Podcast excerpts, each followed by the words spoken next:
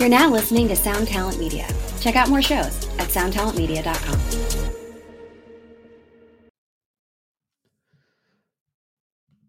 Hey, welcome to Axe to Grind. Before we get into today's episode, we have the title track of the brand new EP from the band End of One from Poughkeepsie, New York. The song is called Immortal off the Immortal EP. Coming out on May 17th on Streets of Hate. You might be asking yourself, End of One, I know that name. I know that name. If you're from the Hudson Valley, you definitely know them. If you're a deep diver and know, oh, End of One features members of All Out War and Vomit Forth. Well, here's your chance. Get to know End of One. Song is Immortal. Let's go.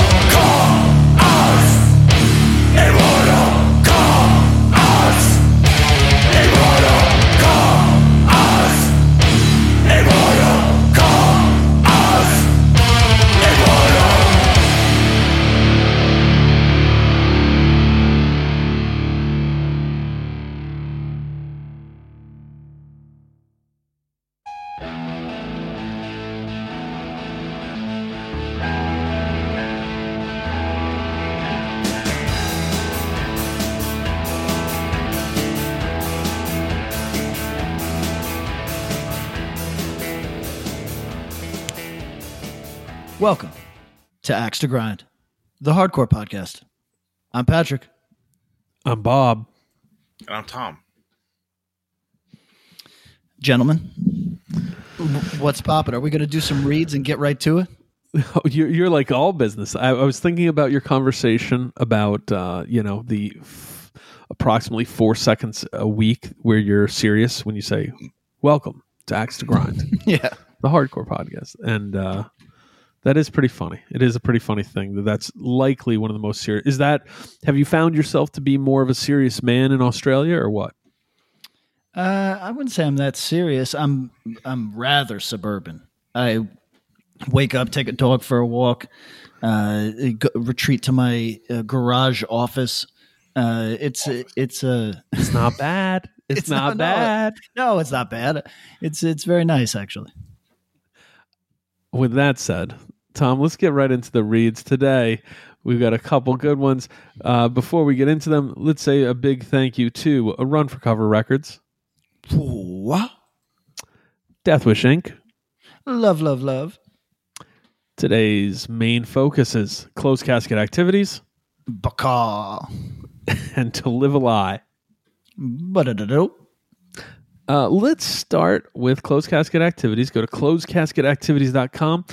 Uh, I am going to direct you to a record that, um, you know, I think deserves a little bit more time and attention. It is Hmm. the Primitive Man Insurmountable 12 inch EP. Uh, this one's cool. I actually um, was digging around, you know, uh, the proprietor of Closed Casket is uh, a friend, and I was looking at. I was like, "Oh, I haven't, I haven't checked this one out yet." Um, PK, you can go in. This is a heavy record. Yeah, so this this is a heavy band. Uh, been around for a while. Uh, for those of you that like Doom, but like would like songs there, this this might scratch that itch.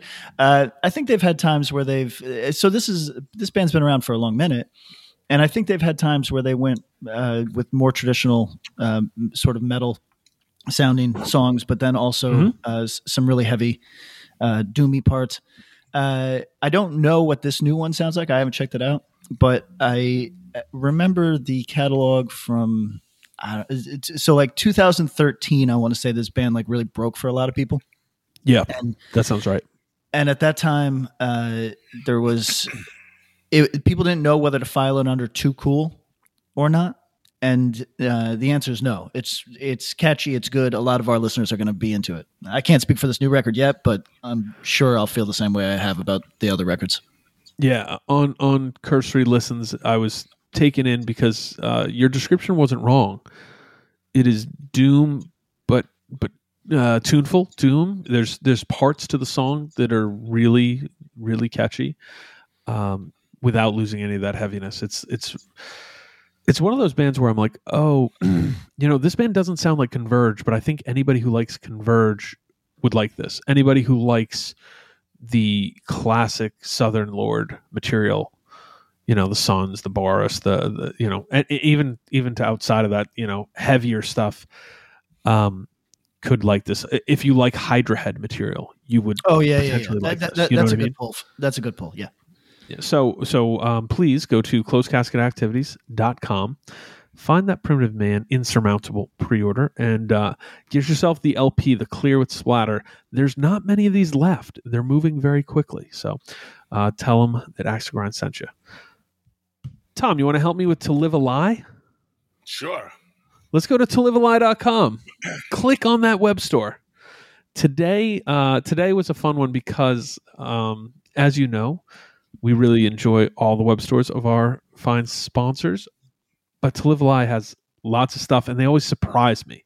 So um, I went in, clicked on that new products, and was like, "Let me do do do." I saw a seven-inch by the band Judas. I don't know if either of you are familiar with the band Judas from Southern California from probably 10 years ago, maybe even a little more. Um, really fast, hard, like power violence, but then sludgier parts. And I loved it. Like, awesome band. I think they did a record on 16OH way back. Uh, we booked them on either Sound and Fury 2008 or 2009. Um, just a really, really good band and they did a seven inch years later called Dictator on RSR that I don't own. And lo and behold, it is in the new items on the To Live a Lie web store. So I'm definitely picking that up, and I really I, I recommend it. I- If you have not heard this band and you like fast hardcore, you like Mind Eraser, you like Crossed Out, you like Infest, um, you like Regional Justice Center, you like World Peace, check out the Judas 7 inch. Um, then the other one, and similar kind of world, the Sex Prisoner Tannhauser Gate CD. So, uh, Tucson, Arizona, power violence, hardcore band. Just a band who does this style right. It's really, really abrasive, but in that like fast burst way. Um, so this uh, scratches an itch for me. Uh, I kind of am curious. I think as a CD, this might just be a bunch of material. Um, so I, I'm I'm always a fan of that. So I'm going to grab those two. Tom, anything strike your eye because I might have one or two others here, but I don't want to gonna go for monopolize. the uh, they're uh, in the small vinyl section. Mhm. The uh, two by seven inch gatefold for uh, it's a four way seven inch between Mm. um, Race Trader, Closet Witch, Neckbeard, Death Camp. We talked about it here before, and Hagathorn. Oh, Race Trader continuously putting out new material, which is kind of awesome. Yes. Um, and you know, it's it's when we talk about bands that like have stuff to say, yeah. you know, and they and they're able to kind of be articulate on stage and and you know not rest on their laurels and continuously put out new and and kind of um vital Yeah. So, No, and, and that's no, that's that's cool. Shout out. You'll always learn something new. You don't Yo, know all so- four bands. You can't. No, I like that energy. And like uh yo, so so go in, hit the tolivealie.com web store distro. Click around. You're going to find something that, like it's that uh, something new, something old, something borrowed, something blue, whatever that is. Um, you're going to find some good stuff. Check it out. Let them know we sent you, guys. How you doing? How you feeling? Uh, I am It's good. the Thank you end for asking. of the world as we know it. I don't think that's true. Patrick, Um, everything's great over here, man.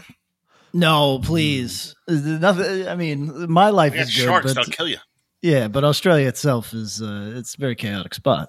Have you been Uh, in the Indian Ocean yet? Uh, yeah, put my feet in it the other day. Okay. I raced. I know when you raced alongside it like Rocky. I ran. I ran on it. you were your Oh, cup on the outside. yeah, I had. I uh, had my trainer with me. Good. Uh, running on the beach, hard activity. Hard, Hard activity, no doubt. Um, let me know when you go full body in the Indian Ocean. That's a nice moment. Um, Mm. Yeah, Tom, things here in the states. Uh, what's apart. going on? Everything's falling apart.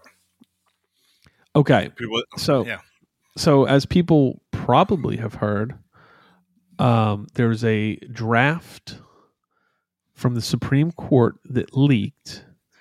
By the way, I want to talk about that. Uh, that basically, in no uncertain terms, uh, concluded that the Supreme Court is going to overturn Roe v. Wade, uh, Right. essentially taking out federal protections of of abortion. Um, yeah, right and choose, allowing yeah. states to uh, make it illegal. And so half the states in this fucking country are garbage. maybe even a More little than more half. than half. Yeah, um, Sixty percent of these states. I I really one. I really want to get your opinions, Tom and and Patrick, of course. Uh, but you know, as an ex as Pat expat, um, you know, it's but it's it'll be interesting actually to hear your opinion seeing it from overseas. That said, yo, the leak, I love the leak. Fuck fuck you, Supreme Court. Yeah, someone who's working with you in your office isn't a total douchebag and was like, holy fucking shit. They're really gonna do this insane garbage. But there's different takes on that, so that's not Yeah, there guaranteed. are. Yeah, let's, let's hear it. Go, go, That's go. my problem. That's the problem. No one seems to know where it's coming from. Which, Right. when it first got leaked, like you know, most of the the the idiots were like, "I can't believe they would desecrate the Supreme Court." Not never mind that like they're overturning, you know, established law and like they're like ruining millions of lives. It's Yes. like I can't believe they stole that copy. But Hmm. There's also a theory that a right wing person, you know, one of the for the more right wing judges leaked it because if the, the, if there was any kind of decision or like hemming and hawing that they were still ready, still trying to make, like still trying to oh, decide. Oh, okay, okay. Now they're bound to what's in that because then you're like, then you, you know, you fell fell victim to the fucking radical left or whatever. So now they're Yeah. like tied in. Now And- it's stuck. and- and- right. And there's a third theory that it's a temperature check. That that that it is intentional to it's see. hot, what- yeah. motherfucker. It is hot. Yeah, to see Well- to see what the yep yep. uh, uh, so and we have no way of telling who uh, until they figure out who it is, and that person might not be uh, upfront about their motivations when when they're finally outed. So it, it's hard to tell what exactly is going on. I don't. I, I don't even engage with this part of the conversation because I don't really understand this leak at all. Regarding the Yeah, 'cause, decision I mean, itself, it could be either way. But I mean, That's also, right. That's right. you got to imagine probably not that many people that have their hands on a potential Supreme Court decision. no, I bet I, I would none of- imagine. never mind one that's like world changing. Yeah, Yeah, yeah. you, You know what I'm saying? Like, I feel like you don't need Sherlock Holmes for this one. Um, no, but here's the thing. Uh, I let me just say that I've gone on record a number of times saying that I did not think that this. I, I was certain that this day would never happen. Uh, I've been kind of dismissive about a lot of people's anxieties about it. Uh, clearly, I may have been wrong. Uh, we'll, we'll we'll see we'll see what happens. Although I this is a thing that I, I do need to say. I don't know what's going to happen with the Supreme Court. I will say, however, that typically in the last particularly maybe 15 years abortion law in the united states is a, a, it's a game of chicken and it is purely political. That doesn't mean that it's not scary. That doesn't mean that for those of you that that this is a big issue that you shouldn't be out in the streets doing what you want to do. It's just to say that this is often a game being played above all our heads when they know it will not change. The fact that this is the Supreme Court is it makes it a different conversation. When the states do this, so so, for our listeners that like really aren't in, engaged in this conversation or, or give a shit, real clo- real quick. Every year, some state, typically a southern one, uh, says, "Yeah, we're not allowing abortion," or they try to be as restrictive as possible within within the law, and then inevitably, uh, this the federal government says, "No, no, no," and then it, they walk it back within days. This happens mm. multiple times. I would say at least once a year since I've been a child, really, and now the, because this is this is the Supreme Court, I can't say that this is just posturing. I can't say that this is just uh, games being played. I don't know what I don't know what to make of this at all. No, it's not. Uh, if if I if I am a little disengaged with this conversation, fellas, it's simply because I do not know what to make of this at all. I'm very very shocked. I, my personal take on it is that. Uh, I became a Tom. You're going to love this. I became a Roe v. Wade. I became a Roe v. Wade scholar in the last week and a half. Oh, okay. Are we testing this?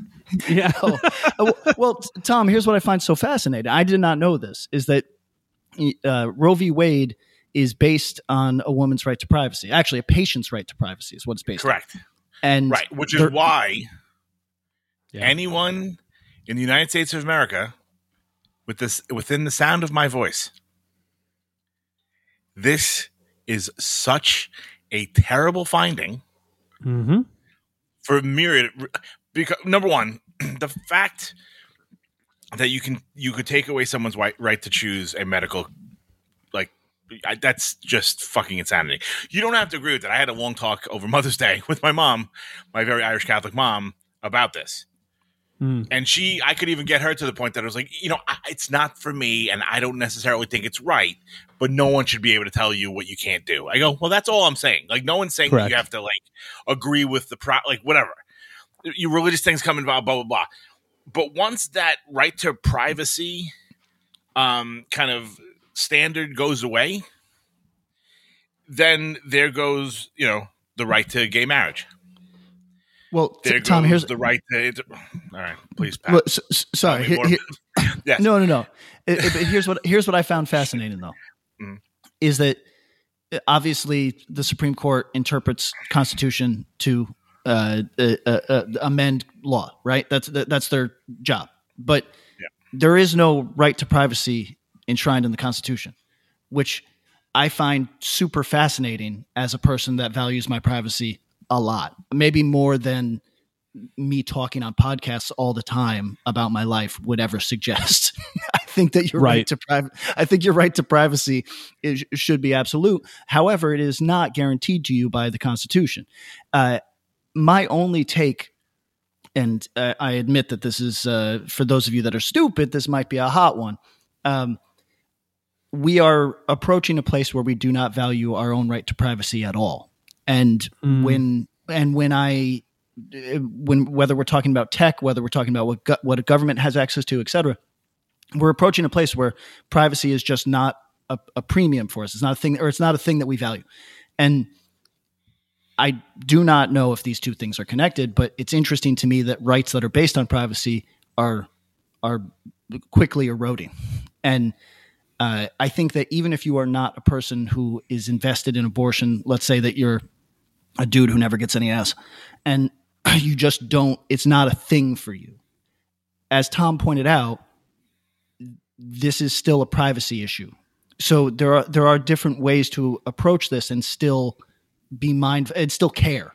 you know what I mean? So it, it is a in that respect, I think it's more complex than a lot of uh, activists, a, a, a, lot of on both sides are are willing to admit that this is, uh, as Tom said, this this has a knockdown effect on a on a lot of different parts of your life.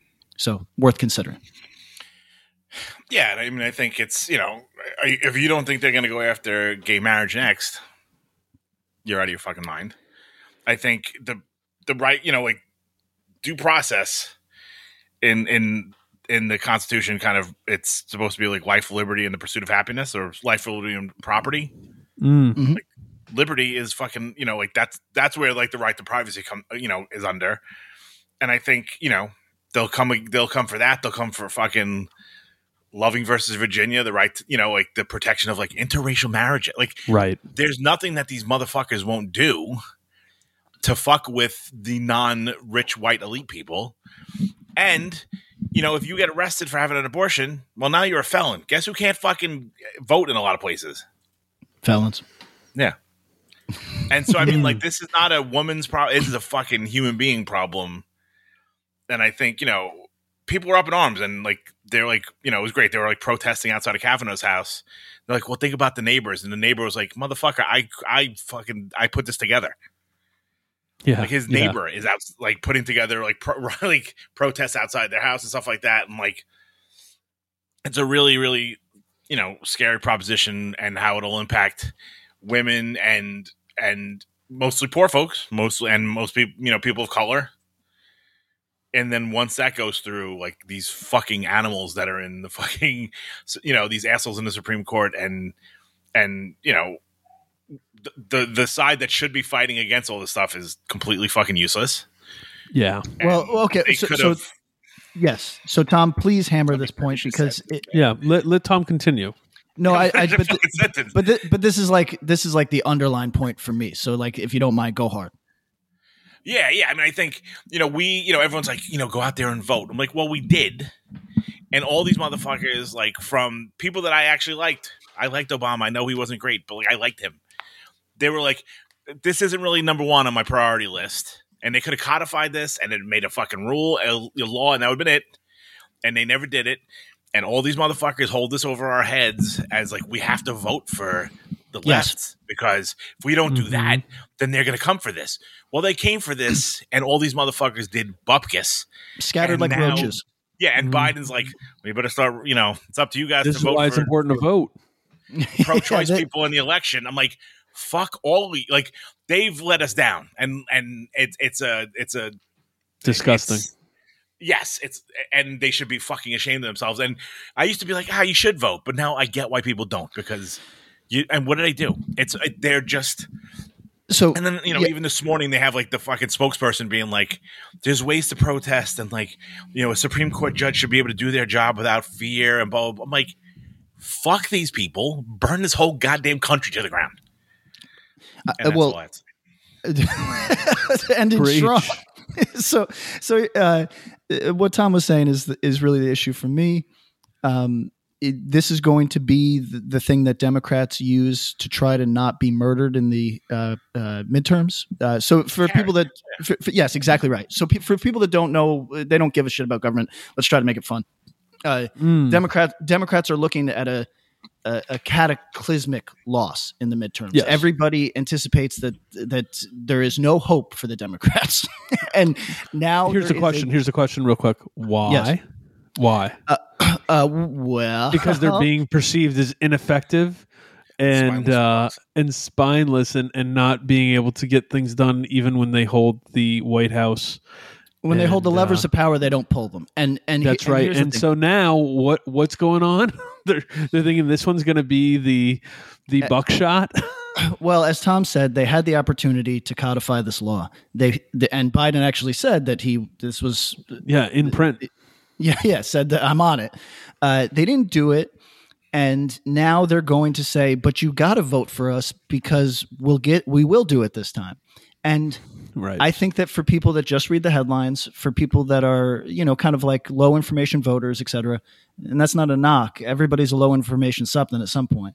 But it, it, it, for low information voters, they're going to see Democrat lawmakers say, we have to protect Roe v. Wade. And they're not going to ask the critical question is, okay, sure, but why now? Why, why are you saying this now when you had an opportunity? It, this is like uh, somebody's school loans. Or Yeah. somebody's engine Yep. engine seizing and being like, "Damn, I guess I should have attended to that before my engine seized." Yeah, I mean, just- so- it's bullshit. Yeah, And- it and has- it keeps especially- us- it keeps them afraid. and especially the conversation immediately following this being like well you got just uh, geez what are we gonna do what are we gonna do you better go vote What can Yeah, I mean, possibly like, do? Better go vote. It's, it's AKA I, I don't. Yeah, go ahead. California Democrats. Oh God! Wow, guys, what are we going to do? I don't know. You have a supermajority. Do anything you want. like you know, You what I can mean? Like, literally do anything you want, you fucks. Well, and so so the thing but is, it's Joe Manchin's fault.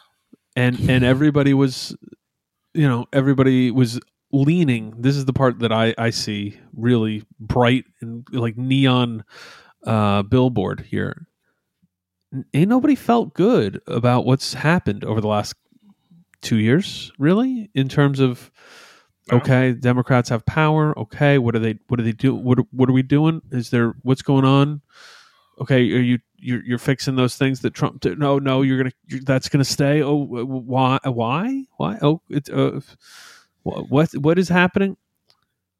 This is breeding the apathy and distaste for the process that is a failure for the Democrats. But isn't that And what they all want? Don't they want us all to be apathetic, except for the few fucking psychos that'll vote for? Well, well, it's a it's a it's a loss for the Democrats. It's a loss for the. Republicans. There's a win for the Republicans because yes, they want the billionaires to vote for themselves, and that's it. You know, it's like right? They go, we're want good." this to happen, and then it happens. yes Miracle. right. Like they have, they're in no position of power, and all this, like, So, so the question for both of you guys, because uh, we're all, um, yeah, I, I was taken aback. I, I, you know, and then Tom, you've alluded to it. These kind of like the um, slippery slope moves that could Yeah. be happening as a result of this, and you know, you hear the rumblings of what states are saying on the more conservative side uh, as like the next steps, including stuff like banning IUDs. yeah, and like prophylactics only for married couples. Yeah, yeah, yeah. Like what? What? Like, what- Um, yeah, like now, like what do you do if if that's not anti-woman? See, but here's the thing: the, those those extremists, uh, which is what they are, uh, uh, because uh, poll wise, no Americans agree with that. Those extremists. Poll wise, no people don't believe, don't agree with this. It's Yeah, like that's true. 70 30. No, that's true. Uh, But the problem with the problem with the interpreting Constitution is that it's not There's supposed to matter. It's not supposed to matter. Uh, but- So, No, but, they're but, let- but let- they they vote along party lines, but it's not supposed to be that way. Yeah, That's also true. So, so, but but the thing is that, uh, i- yeah, the, the the extremists are actually a, a gift to the Democrats who are going to use those like the the lawmakers that are saying things like, yeah, maybe we should only consider birth control for married. couples. Yes, they're using that as the scare tactic. The, the Democrats that's are their, love it, love it. Oh, we've got a loon. Okay, great. You know, like, Right? There's so- some but- places thinking about like charging people with murder. right. Yeah, Yeah. Louisiana. Right. Um, Murder. Yo, I. We all see this. We're all uh, varying levels of shocked and disgusted and surprised and what have you. Here's my question: What's to be done? What can somebody who's hearing this? Yeah, I know. What can someone who's hearing this I have do? two suggestions. Yes, thank you. One, if you have the wherewithal and the money to do so, donate. It doesn't necessarily need to be Planned Parenthood. There's a there, every state has like abortion access, like funds. There are going to be a lot of folks out there that are going to need to fucking get out of Texas or get out of Oklahoma or fucking Louisiana, wherever, and get to a safe state where they can get the medical treatments that they are are should be afforded. So there's like funds that'll help with the travel expenses and medical expenses and everything. Seek those out. One thing that I was always thinking of, hardcore's full of a lot of tough guys, right? Mm. For the most part, Al- al- allegedly. you know, even if you're not that tough. I read there was some comedian that posted on Twitter, and I was like, "That's a fucking brilliant idea," and I'm going to steal it. And I wish I remembered his name, but he used to volunteer and stand outside Planned Parenthood and like escort people, you know, women from their cars, from public transport, whatever, past all the fucking lunatics Hmm. that are yelling and screaming at them. Meanwhile, they're coming to get a fucking pap smear, and like they're like, Right. "You're a murderer!" Like fucking. Like yeah, some some base some basic yeah yes right. But if you have the time and you have the capability, maybe volunteer and like make sure those folks that are getting those services feel safe and feel fucking supported and protected. So, uh, uh, that's a good suggestion. I don't think that there's uh, really, uh, you know, t- uh, Tom has given up on voting. I've, I gave up a long time ago. Uh, I I'm still obviously, sucker. I'll still vote probably because yeah. still. And Be- be- I mean, it's not much better, but it's still a little better. No, for sure. I, I, I mean, yes, that is, that is how you allegedly make your voice heard in, in a democratic awful. system. But but what, what I'll say is, uh, I agree with Tom in the uh, direct action uh, sort of thing. But I, I think that the this is my suggestion as a man in who is in a place that I'm not even in your country anymore. But uh, if this is a thing that is important to you, Still your And- country, motherfucker. if this is a thing that is important to you, and You sound like uh, a French guy. I'm not in your country. and, and you see Pat, expat Pat. and you see uh, that you are in a state where the, the laws may change to something that uh, doesn't suit you, then I think Tom is right. You um, might be uh, if if that if this is your if this is the thing you care about, then I'm sure that there will be organizations that will be uh, transporting. But there people. are. Yeah. Yeah. there definitely are already. So if i- i- i- this, I'm in the direct action camp. If this is a thing that you value, and I'm going to, Yes. I, I, I don't, you know, we're not a very extreme podcast. We're we're three guys that work for a living. Uh, you know, there's no, uh, th- we're not living in a squat. Uh, it, it, it's, you know, I, I haven't had dreadlocks in weeks, and th- the thing is that uh, we can still suggest there is direct action that doesn't involve burning anything down. You can still like do things that Yeah. directly impact people's lives Yes. that that are uh, where you put yourself at risk for arrest. These that's this is what we call protest, by the way, everybody. When you put yourself at risk for arrest i- i- in in uh, running contrary to a law that you think is unjust, we call that actual protest, civil disobedience. And there will be means for you to help people in that capacity. And if this is an issue that you care about, then I would like to, you know, th- maybe live the courage of your convictions and and, and go do it. Uh, So that's that's I- all I got to say about that. I think what both Patrick and Tom said uh, are great ideas and thoughts. Um, there's strength in numbers. If you and some friends want to volunteer time, there's a lot of ways you can do that. If you don't have friends, or if you're just the solo kind of person, go volunteer your time. Look around. Um, I like Tom's idea a lot. Uh, I worked down the street in Cherry Hill, New Jersey, from a Planned Parenthood, and there were protesters out there every single day, every day, harassing people who walked by. We would walk by th- three dudes walk into the Vietnamese spot two blocks down, and they'd start trying to talk to us. We're like, guys, what? what wrong demographic. What are you talking about? Um, but basically, the intimidation uh, style is real. But you know, it, you don't have to be six four and full of muscles to uh, go and volunteer to make people feel a little more comfortable. Was that a man mo- down under? Fucking. Did you make Australia? Yes, it is. Correct. You're welcome. Six foot four, full of muscles. Yes, thank you. See, it ties into Patty. You know, That was good. Um, Pat's like, "Do you speak my language?" And I know, I'm trying to connect with the- Speaking my with language. Captain Kangaroo over here. Um, but so there's that. I think there's a lot of organizations that need time um, in lots of different capacities that help with uh, providing reproductive care, and that's on a lot of levels. And of course, that's that's for people with time. I I will tell you this: if you don't have the time to spare, money is fine. Time is more valuable. Actually, going and giving of yourself do that. Uh, that's something I'm considering and looking into. So um, if people want to get in touch with me about opportunities locally, hit me up. Uh, otherwise, um, we'll talk about this more. It's a pretty big deal. It is shocking. Uh, this is a hardcore podcast, but uh, this is a pretty important one. And shout out to anybody who's ever had to go through these things and thinking about what it would be like if abortion was illegal. And that's crazy. So, guys, big breaths. Do you, do you want to talk about loud music played at DIY venues? Mm, yeah, let's do that. Maybe Go some back to the '80s parts? when this wasn't even a problem. Whoosh, whoosh, whoosh. Um, guys, it's time for another episode of Mosh Madness. Uh, let's ring it in. Patrick, you have done your homework. I have. I was allotted enough time, so thank you.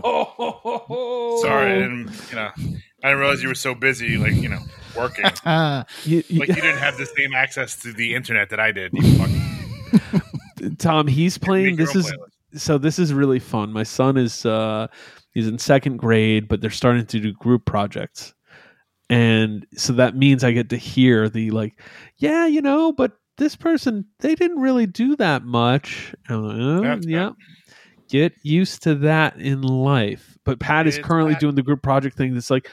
But you didn't give me the copies of the stuff I needed. It's like, but you you had them in your book too. Oh well, now I need some time to do it. Sorry. So mm, well, uh, we're all ready. Um, everybody, uh, today we are doing some 80s Mosh Madness. Um, the matchups are really fun to me. These two were, well, one I think is actually really fun. The other was, um, felt a little Fleetwood Mac to me, but we'll, we'll talk about that. Um, today's two matchups are Neurosis, Pain of Mind, going up against Youth of Today, Break Down the Walls. And on the other side, Adolescents, self titled, up against Why Die. Oh, hold on. Yep. Up against YDI, Black Dust. Um, any high level ideas about these four records? Four records all came out in the 80s. Uh, pretty wide range of sound, I'd say. Sure. Two ul- ultimate, like two classic punk, you know, two classic '80s records. I would say out of the four. Okay. Okay. Yeah. I, I My take. yeah. Yeah. Okay. The third might be a, a, a, a, a classic to some folks, but I think that band went on to way greater things. Mhm. uh, I d- agree. Greater things. However, I've got a lot to say about this record. I also too. Wanna, I also want to say I think that this is a fix. You two are you two are in the bag for Youth of Today. I'm the only one seeing clearly today. I don't. Well, we're going to talk about that then. I I think that I have some arguments uh, that will be that are some somewhat indisputable and some that uh, might be more open minded. Where do we want to start? Do we want to start with neurosis youth of today, or do we want to start adolescents wide eye? I think we should start adolescents wide eye. To be honest, Let, Sure. Let's do it. Let's do it. All right. So, Adolescents self titled, released, uh, also known as the Blue Album. This came out in April 1981. Yeah, it's pretty So, remarkable. 41 years ago on Frontier Records, not Airlines. Um, much better record label than Airline.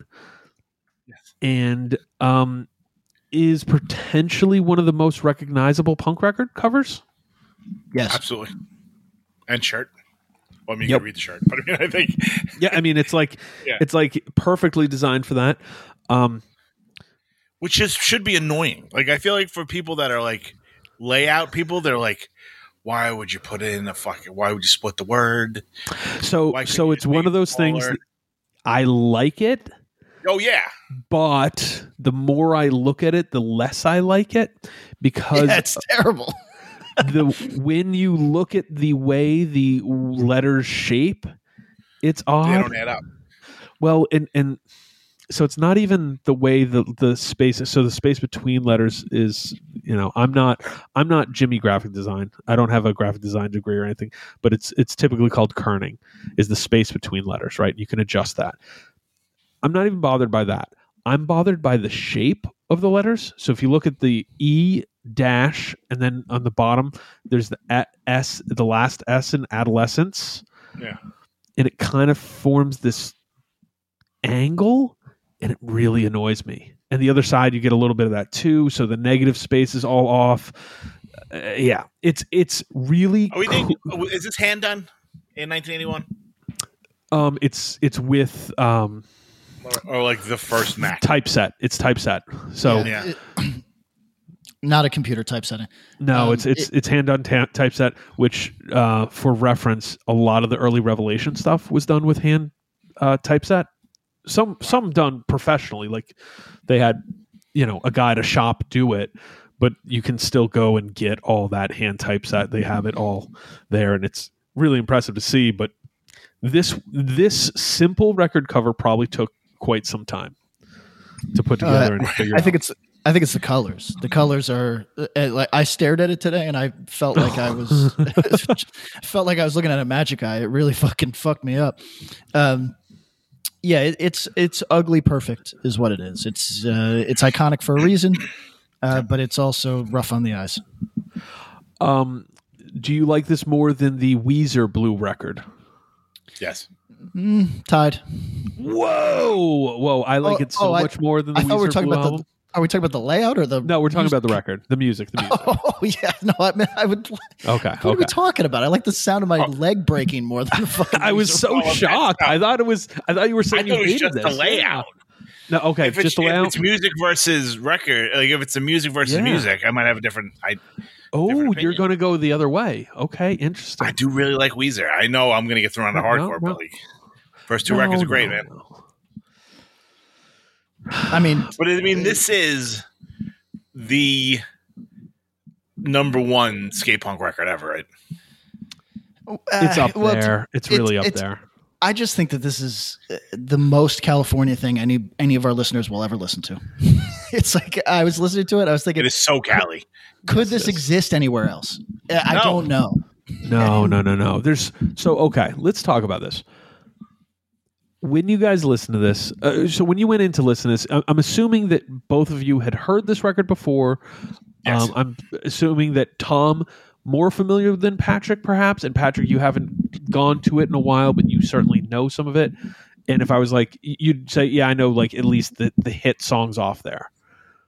Um, yeah, although although on listen, I was like, I don't recognize any of these fucking like th- this is not Oh, in my interesting. per. Yeah, this is not. My yeah, I didn't think This it was like- going to be like in your wheelhouse. at all. Uh, it's like one of those ones that you have to listen to because it's uh, an absolutely fundamental record. So you, you kind of uh, it, it is put in your face as, oh yeah, you got to give this a try. But I'll be honest, in whatever year when I was, I I was not into this as a kid. Right. And- no, No. well, Same. Okay. I was I was. Um Tom, what are the hits off this record? If you had to pick like the most popular songs off this record. Uh, probably, I mean, number one, Amoeba, Mhm.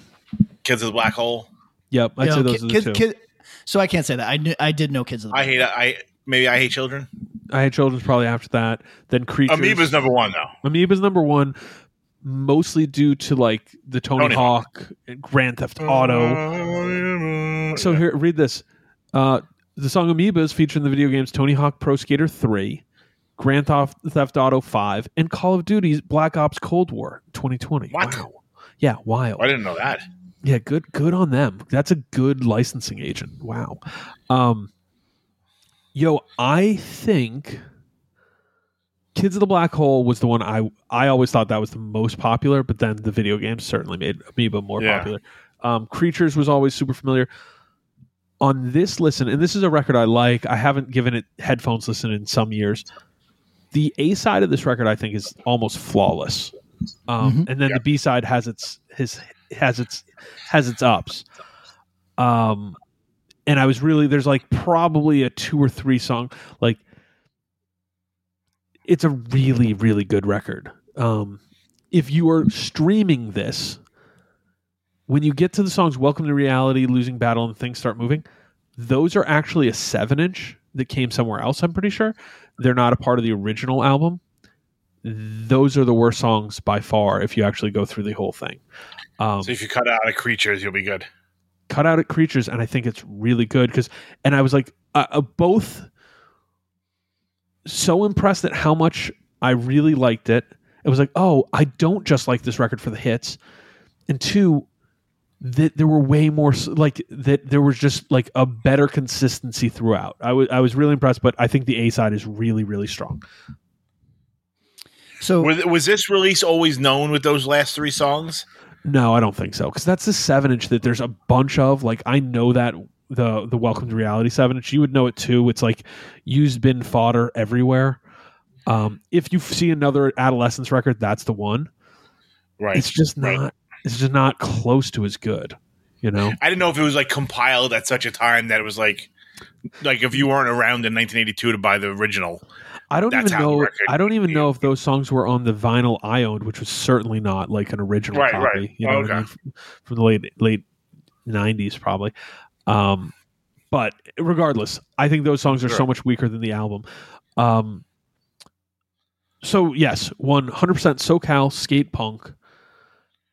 You get woes, Patrick. Are you offended by kind of the the woe parts of it? Uh, no. Uh, so okay, I hate children. I think is the opener, right? And Yep. Mhm. I uh, listening to it, I was like, okay, we're in for some goofy fun, but I'm in the mood. I'm I'm all right. Uh, but I'll, you're in Al- Australia, you're pretty much in California. it feels like California. Uh, it feels a little bit like the less affluent part of Orange County. Uh, Yeah, sure. Australia is like California to California, so It's true. Uh, I think that there is such good playing on this record that Yeah. I was won over. Kid, uh, so l- let me say this. Uh, this is not how I think it was intended to be listened to. I'm sure uh, this was listened to on cassette for the majority of its life. But if you put a decent pair of headphones on and listen to Kids of the Black Hole, you are going to hear things that you will not hear through Yes. your shitty laptop speakers yes. and you will enjoy it so much fucking more. I, I don't want to sound like a fucking old herb. I know this is punk music, and it really it's supposed to be like, oh, let's play it loud through a bad equipment. No, this record you could really fucking enjoy on good headphones. I I loved this way more than I thought midway through the record. I thought uh, I when it started, I said, okay, I'm in the mood for some goof it really it really goes someplace i think that this is i mean obviously many of our listeners are going to say this is an all-time record i'm going to say that Yes. this is a, a a really better record than people that don't like this style would if you don't like this style do me the kindness of listening to this with some headphones on and actually listen to the playing I think you're going to be impressed there's some good songwriting and some good playing really good songwriting, really good playing. Uh, Kids of Black Hole is my favorite song on here, mostly for some of the tempo change stuff and what they do in Yeah, it's that just clever. song. Really a fun listen. Um, this record deserves headphone listen. When mostly, like to be real, this is like this is a record I've thrown on 100 times in a warehouse doing work or Right. cleaning my garage or doing something outside. It's fun, fun listen for that. When you say you you were like kind of ready for the goof, way less goofy than you would think with a record that starts with a song called "I Hate Children," right? Yes it, it becomes more serious which is weird It, well, yeah, right. There's a little bit of darkness here. So a couple things I think are worth pointing out. One, it's it's it's got it's punk, but there's with California punk, um, you know, there's a few names. You know, you Circle Jerks, Black Flag, Dead Kennedys, uh, a few. Uh, Adolescents deserves mention with those bands. What I like about Adolescents is they don't. They're not trying to sound like any of those bands. No. And one of my favorite parts is they're doing a melody, like a melodic thing, but it still comes off aggressive. And the drums aren't pulling like there are elements here where they could have done like like Dead Kennedys where they get kind of to these surf elements. There's none of that on this adolescents record. It's fast, it's driving. They're pulling off some interesting rock elements, but I think they might also be like I'm not saying they're looking at some of the UK post punk as an influence, but I also think some of that is in the DNA. uh, um, without question trying to be um, like trying to do a golden voice version of that, you know? Yeah, I think like surf fucking guitar always finds its way into that sort of shit too. Yeah, some for sure. Uh, I- I think they rip a lot harder than any of the like alternative tentacle stuff. I think they share a label with Circle Jerks, but these bands don't sound alike. You know, No. um, can you slam to this music? Yeah, but it's not. It's not like a. You can't donkey kick somebody to this music, but you can slam to this music for sure. What's the right venue to listen to this record? Like, what's the best way to listen to this, or or like appropriate? Bonfire on the beach. That's a good one. Okay. Okay. Uh, yeah. I mean, uh, here's so uh, for our Australian listeners, here's some uh, uh, constructive criticism and compliment. Uh, so, uh, my impression of Australia coming in was, oh, this is this is a nanny state. People Hello. here, people people here uh, need to be told what to do. They enjoy authority in the way, like tech, like Texas has this bizarre relationship with authority, right? We can acknowledge that, where they pur- purport to be really free, but they also love law enforcement and love to be told what to do. It's bizarre. Mm. I, th- I thought that, that yeah, they are subs. You're right. So I thought that that's what I thought that that's what Australia was on. But being here for a couple weeks, they they you're on your own when it comes to injury. I don't mean that they don't take care of you at the hospital. They do. What I mean is, I watched kids on scooters drop into a bowl that was the deepest I've ever seen. Like they, they're just like, oh yeah, your kids can unsupervised uh, fall off of very tall things. They they just got to learn, and I think that there's something to that Right. that I was not I ready mean, that was for. like the America in the '80s. Yeah, that's uh, uh, Tom. Like it was like people- lawless. if people were smoking here, that's what it would feel like. Because I feel like I've done some shit that I'm like, oh, this is 100 percent illegal, and they didn't stop me. They're like, he'll hurt himself, and he'll learn not to do that anymore. yes, that's how it feels. Yeah. Uh, so, at any rate, those that deep bowl that I saw the other day with uh, you know like seven year olds doing tricks that I am not familiar with on scooters. Uh, that's where you listen to this. You you put it on a on a boombox, and that's where you listen to this. Yeah, could a Tom could a young person can does this feel vital? Like is this does this feel timeless or does this feel like something that someone now would be like, uh, that's some shit that my grandpa listens to? I don't know if I'd say it would vital, but I feel like it's kind of time. Like it doesn't feel as. It feels less decrepit than some like late '90s hardcore. Yeah, that's true. I think it You know what I has- mean? It might not feel like, oh, this is fucking some new shit, but I don't think it sounds nearly as as aged as some mosh band from like 1998. I mean, No. I, I think you're. I think you're being dead on. I think there's an energy in the music, in the songwriting, um, efficient. So, in the some like, punk oh, misses that with. mi- mi- I miss some punk with that. yeah. And Well, I yo, so the stuff that we'll talk about, it's like I there's no there's no fucking energy to this. It's fast, right. but it's not It's fast, energetic. so it's it's or it's like hard, but it's not energetic. This would be to me like if a kid was like, "Oh, I really love Angel Dust and Turnstile." Are there other are there old punk bands I should listen to? yes. Weird thing to Yeah. say. I- I could point them at this record and feel relatively comfortable, like especially Yeah. on the Angel Dust side. Fuck yeah. Kids of the Black Hole clocks in at 526. It's got a different thing, but I think it's got movements. Here's the track listings. One lengths 144, 122, 206, 146, 47. Two minutes 302, 105, 210, 207, 229, 157. I'm Awesome. gonna say what I'm gonna say what I always say. When it's if you love ceremony, you have to do yourself the favor of doing the California thing. Because s- ceremony more than most bands that I can think of Mm, yeah. really celebrates regionalness in their sound. you know what I mean? Uh-huh. And oh, yeah. I and in a way that's not like they don't hang a lamp on every fucking riff saying, "Oh, this is you know we stole this from here or there or, or wherever." They just go, "Yeah, this is part of the thing." I, I know that I I like slurp on ceremony pretty hard for a guy that like I only need two ceremony records. That's just me being honest. Mhm. But like, yo, they they're exceptional at weaving their influences into the actual music, not the way that things Right, look tastefully.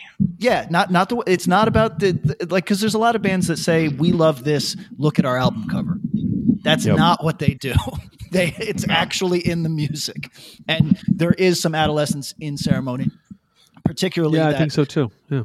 th- that that Ro- uh, Rohnert Park in, Park into Zoo that that whole Yep. and That uh, era for you're- sure. you're going to hear it. So Uh, I would uh, f- for anybody that loves that era, and I know there's so many of uh, of them in our listenership. If this is not part of your diet, you should check it out at least. Give it a fair shot. Yeah, I think that's definitely it. Hundred percent. I, I I think this record ages really well and feels fresh enough. And and like like I said, you go through this. It's not a long record. It's twenty eight minutes, maybe not even that. I think if you take off the bonus tracks, it's it's a quick listen overall. And uh, I don't know. It, I think it would pull in most hardcore kids. Um, who aren't familiar with it, which is a crazy thing to say because this is a widely visible record from the early era. This was like starter kit punk starting in the mid 80s. Like everybody had this or knew or this was available. But I think over time that might be a reason why people have will, will maybe glaze over it because Yeah. it's so so readily available.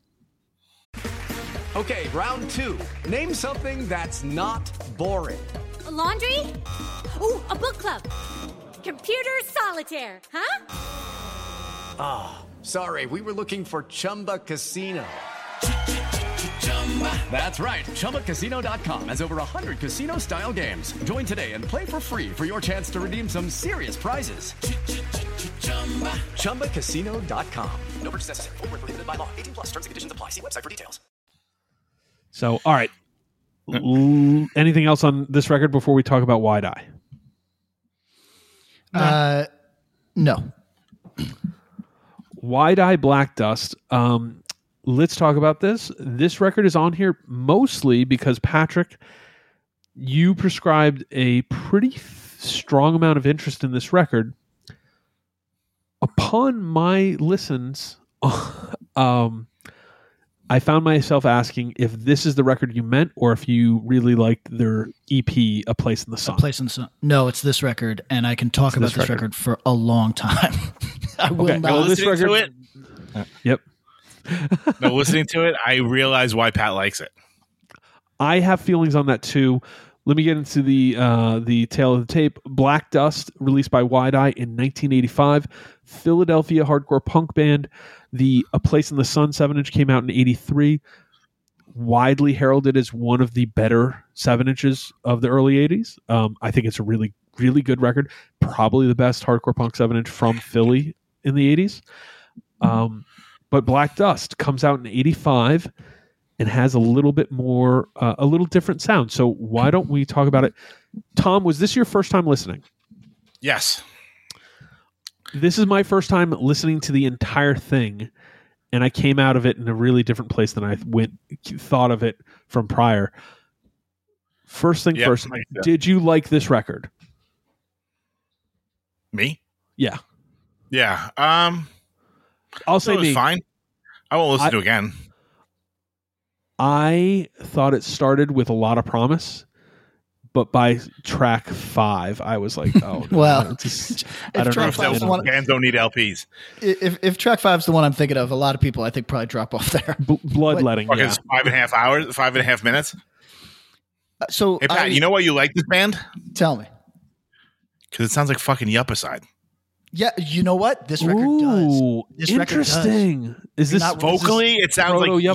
Yuppicide turned down like like a forty five, a Yuppicide forty five played at thirty three. Mhm. And the music is quirky enough that it sounds kind of like Yuppicide, and I think that's why Pat likes it. Okay, Tom. I, I thought okay. I thought it was leaning into Pat's noise rock interests. well, I mean, uh, uh, both because the bass on this does not sound like a bass on any level. Uh, No, it, it's I don't know what was going on. It's overblown in a way that is barely. It's it's not sounds more like me. a chainsaw than a bass. Yes. And I thought that that was such a fucking interesting choice for people that I would, ass- I mean, A Place in the Sun is just kind of like ripping hardcore. They clearly know that a bass doesn't have to sound like this is intentional, right? And and it's Yes, it, it's they go sludgy before that Yes, was an idea. very before that was an idea, by the way. so so so so so we should talk about that though. This is in an early era where we're starting to see some first wave bands mess around and start doing some sludgy stuff. And uh, by first wave, I mean first wave punk and hardcore bands who are starting to do different things. Um, I cite this. This is a great example. Some of the like New Jersey bands, like some of the Mutha Records bands, start doing this weird sludgy, dirgy metal stuff. Um, and it's almost like, is this intentionally the sound they're going for? YDI, it feels undeniable because they're clearly talented musicians, and the sound like you couldn't achieve this sound if they weren't. And then, uh, but with other bands, you're like, wait, are you just trying to play something slow? And you're not particularly good so it's and the production's terrible so it's really muddy and seems seems intentional even if it isn't Or are they all going for Black Flag? No, no, no. I, I actually can answer this. Like so it's weird. that- so so Tom, that's that's the poll that I think a lot of people would go to. I no echo. Shout out to no echo, and the uh, Anthony Allen uh, uh, Begnell uh, from 2020, who did an interview with Neil Perry. That's the singer for this band, who Yep. occasionally goes goes by uh, Jackal Sex Zombie. Um, yep jackal Is that the guy from Journey? so, so listen, no, not the same guy.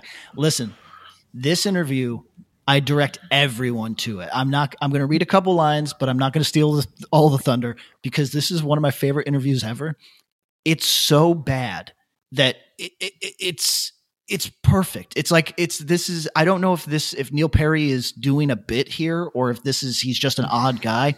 He answers uh, the everything latter he answers everything in single lines. So like they'll say, "Are you a Philadelphia native?" He'll go like his answer like, like yes. You know what I mean? Like he doesn't. Answer. They go, "Okay, hold on. Uh, what do you remember about recording a place in the Sun seven inch?" I can't remember much about it. It was fun.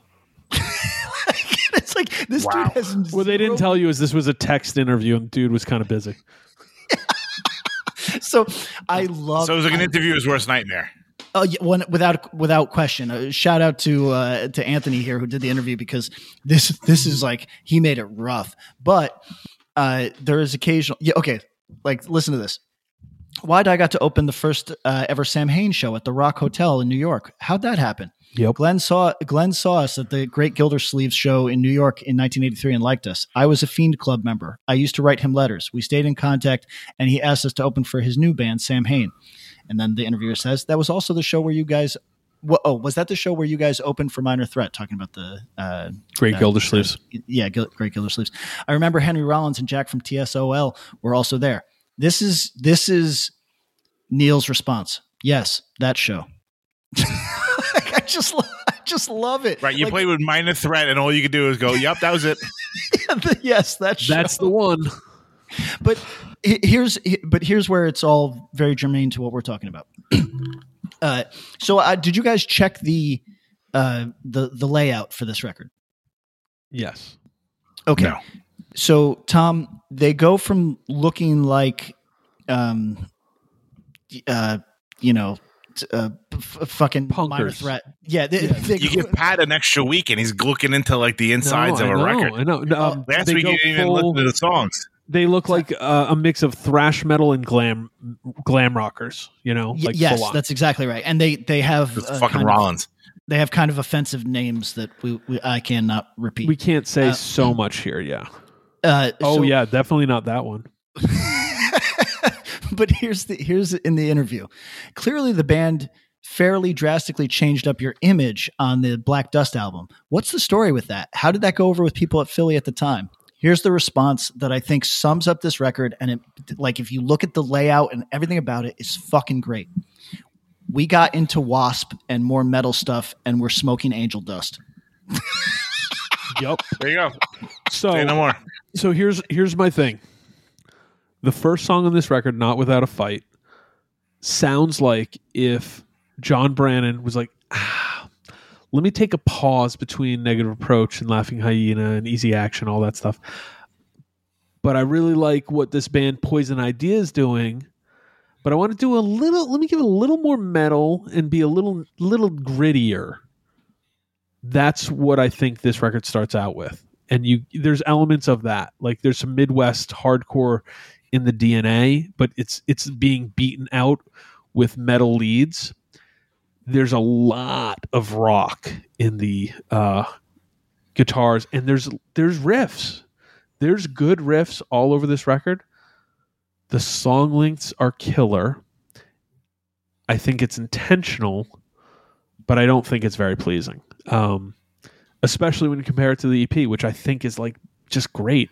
This is though, if you're into sludge metal, it's not doom, it's not heavy enough, it's way dirtier. If you're looking for a weird metal record to listen to, this one's pretty good, and there's a couple really cool songs. I, I think I think the first song on this record is so strong Yeah, that it it, got my it got my hopes up because I was like, oh shit, that's right. I kind of like this record. Uh, and then I remembered that there was a reason I hadn't listened to it for a very long time. Um, and and there's a yeah, it, it's maybe it doesn't live up to its promise, but if you if you're into, I would say if you like Laughing Hyenas, you can also do this. One hundred percent. I think. I think if you like Laughing Hyenas, if you like early '80s punk, but also like AmRep, and are okay with weird noise stuff, you could really check this out and find some stuff you would enjoy. Um, it does make sense that they were getting heavy into metal, uh, And dust. because. And, And yeah, dust. and, and dust, but like like Tom, if you haven't sat with Place in the Sun in a while or ever, it's classic. Like it's it is like Philly should actually be proud of that, and it's a little bit of a shame that it's not like a. It uh, never gets brought up. no, No. it should be more of a mile marker because it it hints at stuff at like DC and Discordy stuff. It hints at Midwest stuff, but it's neither. It's it's in this weird Netherland in between that I think is really good, fast pushing, but has a different kind of placement. It's it's great, and it's uh the, the song "Mad at the World" I think is and "Mad at the World" and then "Out for Blood" are my two favorites on that record. I, I think it's really good, and listening to Black Dust made me go, "All right, all right, all right, let me cleanse my palate and listen to Place in the Sun." And I felt better about it. Um, yeah, I, I don't have too much else on this one, but other than to say that uh, the song "Not Without a Fight" is awesome. Um, and then from that there, it kind of it, it wasn't for me. Who who for a modern hardcore punk Oh. metal listener, what bands would you say like, hey, if you like this, go check this out? Is there anything? Um, no, because uh, I could see this being like for like fans of like clock Clockcleaner or something like that, but that's not like a, kid anymore. Oh, Um, who's who, yeah? Um, okay, yeah, that era. Like, um, okay, uh, if you uh, squirm, if you like Oh, the band yeah. Squirm, give this a shot. Yeah, if you like if you like very noisy hardcore, give this a Right. shot. Yeah, and if you like, it's it's going to be a bit challenging, but it's not. Uh, it's a it's uh, to me it was a it's a nice break from kind of fast some of the faster stuff that we listen to. So I, No, there, I- the, there's the, the the my biggest problem is that the songs seem long. There are songs there though. I think there's someone who I could see being into this more than me for sure, who is into more of a repetitious thing. Um, there you go. So for sure, um, guys, Tom, between the adolescent self-titled record and YDI Black Dust, which would you pick? I would choose the Adolescents record. Patrick, same question. I think I gotta go the Adolescents record, although I Don't feel I- peer pressure. No, no, no. Uh, the reason I feel like I got to go with it is just because it's as 'Cause you hate as- Philly. It's just it's just better. it's well, it's just I mean, it is. It it's is just better. Yeah, th- that would be the way to put it. Like I'm more in the mood for the YDI record right now, but the Adolescents record is just better. Yeah, I, I am. I'm in the same space. Uh, everybody should listen to the YDI Place in the Sun EP, and then the first song off uh, Black Dust. But guess what? It doesn't really matter what we think of these two records. You are the decider. We'll post this up on our Twitter and Instagram, and uh, listen to the records first. We'll post them up on our social media for you guys to listen to. Uh, listen to it and enjoy and uh, think about it.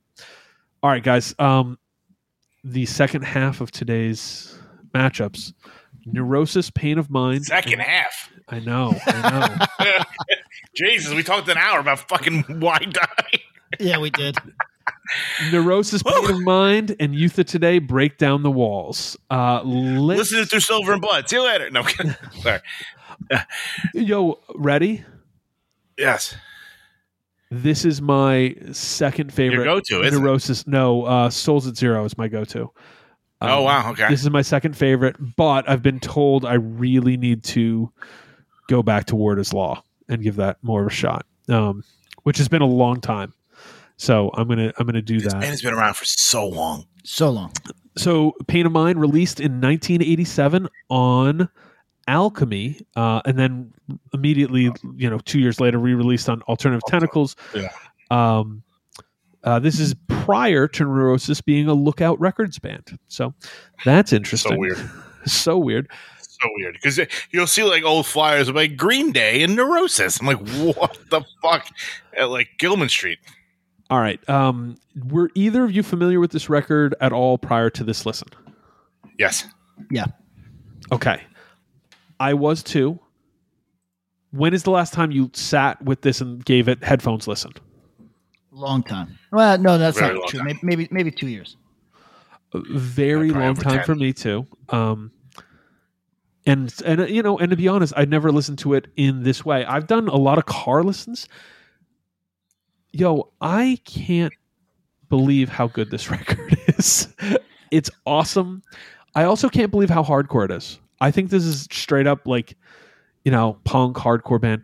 This is like, this could be like Tom. I think you could take most songs off this and put them on the New Breed comp or the Where the Wild Things Are comp, and it just be like, oh, who's this band? That's cool. You know what I mean? Like Oh, for sure. they're hard enough. There's a little bit of a metal edge. Like the separation between like the metal punk and it's not metal. This is punk hardcore, Yeah. but there's little metal twinges here and there. And like New York hardcore of the time is so minor. Like this would fit better on Where the Wild Things Are or the New Breed comp than Nausea fits on the Way It Is comp. Yeah, I think that's totally fair. So I was in the right state of mind for this. Uh, shout out to the YouTubers that are constantly posting uh, uh, records, right? So like Sweet Baby Jesus or uh, No Deal. You know what I mean? Like Hmm. Yeah. th- Yep. these, uh, this is a more effective algorithm than anything on uh, uh, Spotify for me because Hmm. it's just a guy digitizing everything or whatever, you know, and just saying Yeah. uh, and uh, I think it was no deal. Uh, YouTube put up uh, uh, the Tower Seven uh, record from a couple years ago, and I just That's gave no it, this year. It's brand new. oh, is that really is- okay? So I gave it a click, and uh, really enjoyed it, and then that took me down a Warthog because there's a new Warthog Mhm. record. So like I I I went I'm Oh. in this. I'm in. It's Really good. it's really good. It's I was. I Oh was- man. I didn't really know what to expect. I Nobody like, talks about them in, in in the more like. Well, let me be clear. They they sold out Bowery, right? like so. Yes. So somebody's talking and about them. Yeah. Um, uh, one of the best hardcore bands going, and they're from New York, and somehow uh, uh, they don't get talked about more. We should we should probably I think that's also by choice. uh, agree. and they they place I- them in a slightly they certain place extent. themselves in a different lane, and good on them because which they is cool. fucking That's are fine. owning it. I love it. Yeah.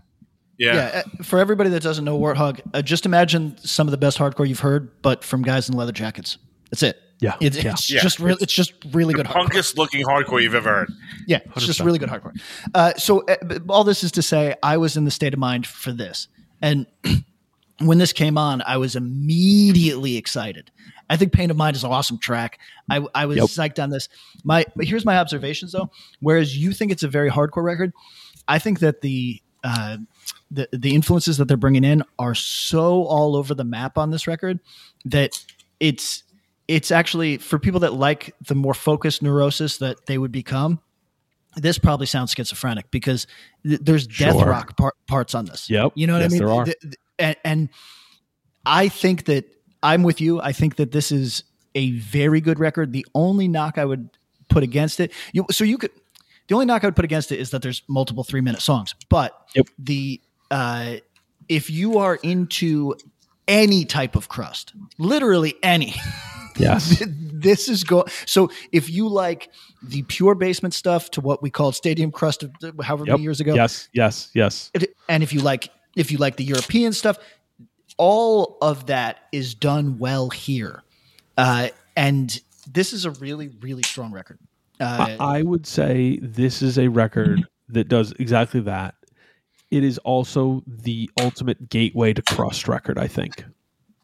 oh, if right. someone is into hardcore and maybe maybe they can mess with some of the more the current stuff or or mess with like the uh you know the more metallic and then some crust if you're looking for an entryway into crust at large and that could separate you could go into the more d beat stuff you go to the you know the more the the really dark slow like the classic Amebix type stuff you're going to the stadium cross.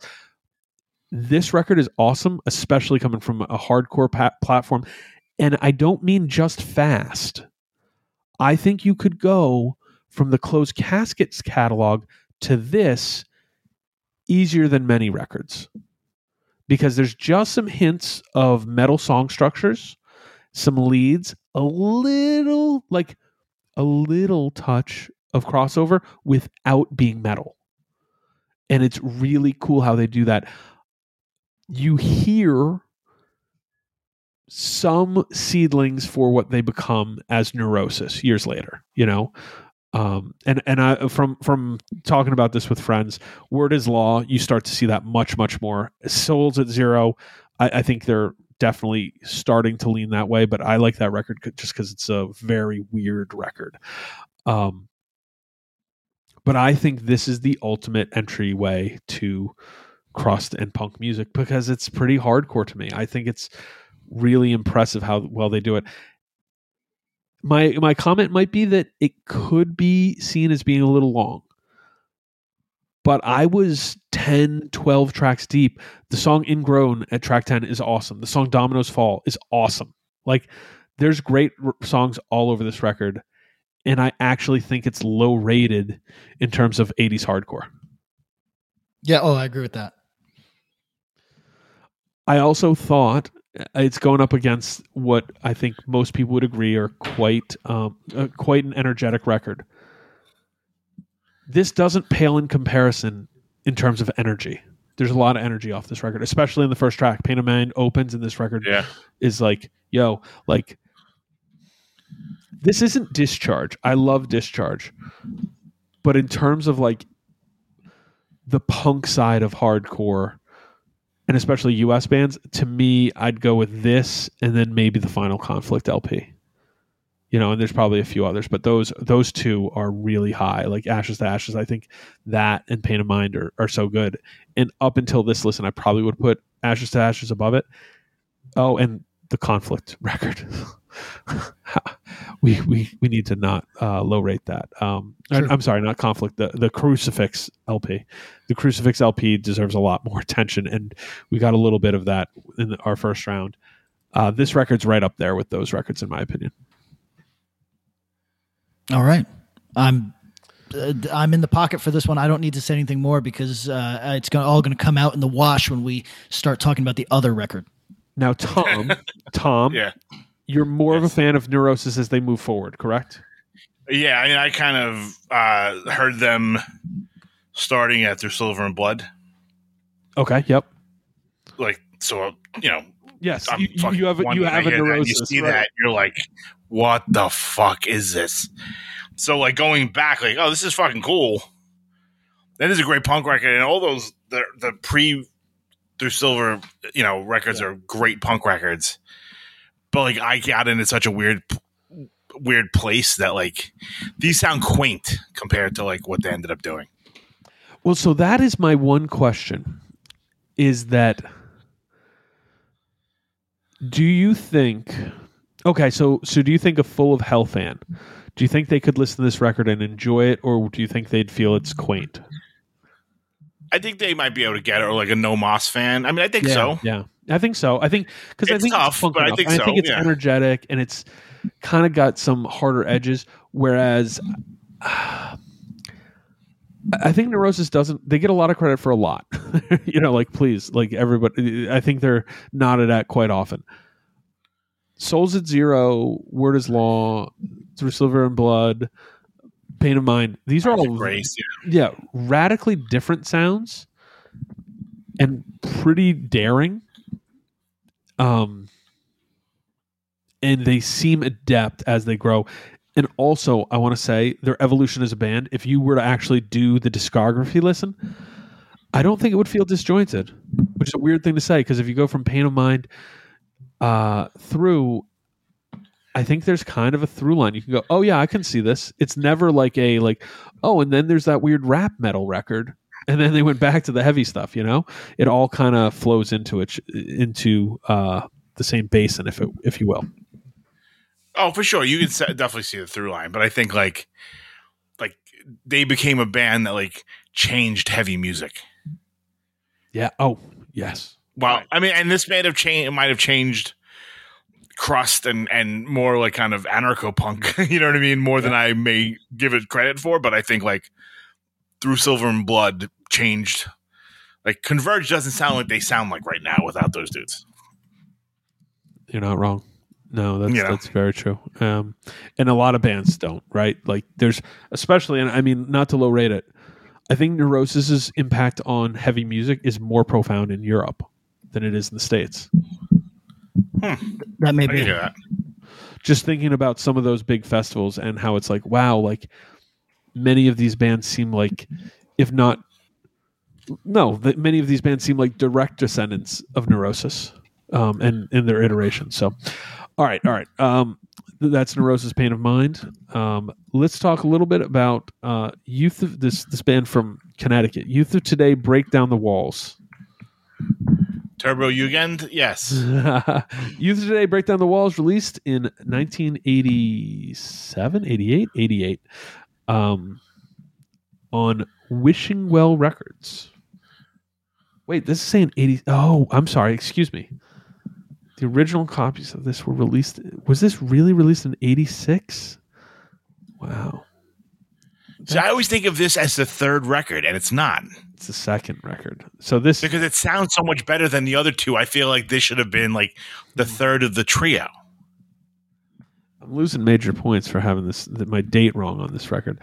Um, For what This worth, record- I, I could not care less. I what- no, what- I know, but but in my head, it's it's uh, they're saying 86. I guess it could be 86, but that feels wrong. Wait, what do you think okay, it is? so- I think it's 87, but um, I'm gonna look Oh. at this.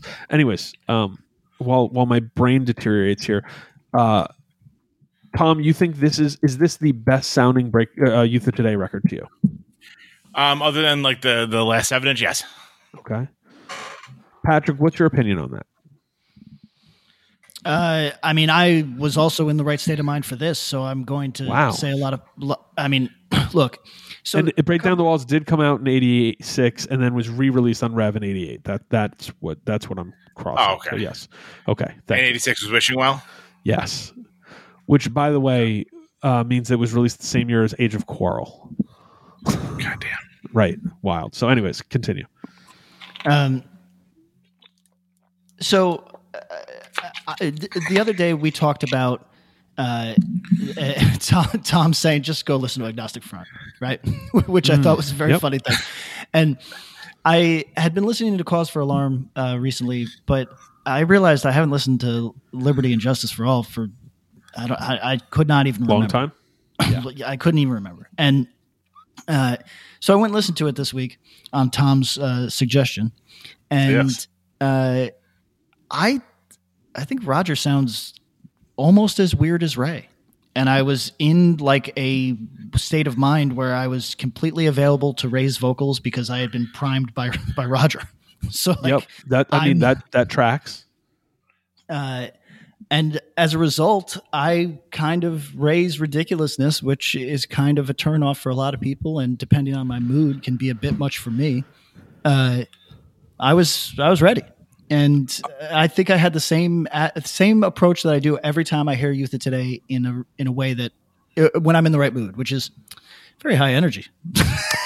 So I have I have a couple theses to to bring a little bit of a different energy to our Youth of Today conversation today. Because we've talked about a little bit. I think I talk about a lot. So we'll can you think, either of you, of a singer, hardcore vocalist, who sounds as confident as Ray Cappo does on this record? No, you got to be pretty confident. He's making some choices here. You got to be pretty, uh, pretty confident in your style. and he just sounds like he is 200% sure That Not this just is about what he's saying? dude saying. Right. but but the way he's saying the it and this is it ev- ev- yes and that is something i don't think this dude gets credit for and he should He's all in. He's all in and and He's never half stepped a day in his life, except for the straight edge. But whatever. That's a whole other story. But like, yo it's it's it's one of the biggest uh, it, it's it's i because I, thought about it and whose vocals do i like more ray's or rogers i don't know they're they're both really unique I, I don't even i've never even thought about it uh, before i said that right now ray and it's not like roger isn't like supremely capable and i actually really like some of the things that he does in this natural way when his when roger's vocal starts going like like the thing that people that eventually evolves into uh, uh rick Rick. Delisle. yeah but when roger does it especially on like cause for alarm i'm i, I love it i think it- awesome. it's got so much personality there were very few hardcore singers that were any cooler than Roger in like the late early, late eighties, early nineties. sure sure well and The I think I- fucking the sh- the fucked up bad religion fucking shirt yeah. and the fucking pin together shorts, like or a fucking him in a fucking in a slapshot shirt. It's like very few things are as cool as that fucking dude's look right there. and here comes this punk kid from Connecticut who grew up going to agnostic front shows in the city who shows up wearing wacky like Adidas pants and is like, "Oh, I'm gonna, I'm, I believe in myself just as much as this dude. I I think I can do this as well as anyone on the planet." Right. And and I'm I gonna think rap over a drum beat. yo so so um there's a lot of talk my second thesis here uh, a lot of talk between what's a better youth of today record break down the walls or we're not this alone and that's it's tough. We we talked about a little bit when we were talking about splitting these records and because we only chose one record per band et cetera et cetera. This is the culmination of youth of today up to this point right? Like um we're not this alone isn't a reunion record by definition but kind of it is because they sort of broke up before they did the record. They were in kind of a stasis. They weren't all together. Ray had gotten very heavily involved in krishna at that point. And that's where you know even going back to the um all ages revelation book there's a lot of conversation about that where it's like yeah like we didn't know what he was going to do when he came into the studio. Was he still going to like growl? Was he still going to go off? Was he still going to sound like ray of today you know? Because you can Yep. hear like some of these european tour stuff where it's like ray's singing youth today songs but he's not he's not growling. He's not you know ripping through it. It sounds more like ray from shelter singing youth of today songs uh, for better or for worse. This is the culmination of all the youth of today songs that they did from you know their inception to this point. And i think that makes this the definitive like this is the youth of today record. We're not alone is its own document and i love it. I probably like it more than break down the walls but then when i listen to them back to get back i'm like damn. These versions are so definitive of all these songs too. Like more than half these songs no not more a lot of these songs are on can't close my eyes the first seven inch that became a 12 inch um, by what youth of today these versions are just better the recording's cool you mentioned it tom is this this is production wise like somehow youth of today never got a great recording but this is as close as they got Yeah, I mean, and it's funny. Like I just pulled up like discography. It's like, has any band had as many iconic covers that were all completely different looking yeah yeah yeah than them? Like even the "We're Not In This Alone" fucking cover is awesome. It's really cool. I know. when so uh, we've talked about it a little bit when when Rev did the reissues in the late '90s, they redid the covers, um, and uh, there's a reason they went back to the original covers. We'll yeah, that. yeah.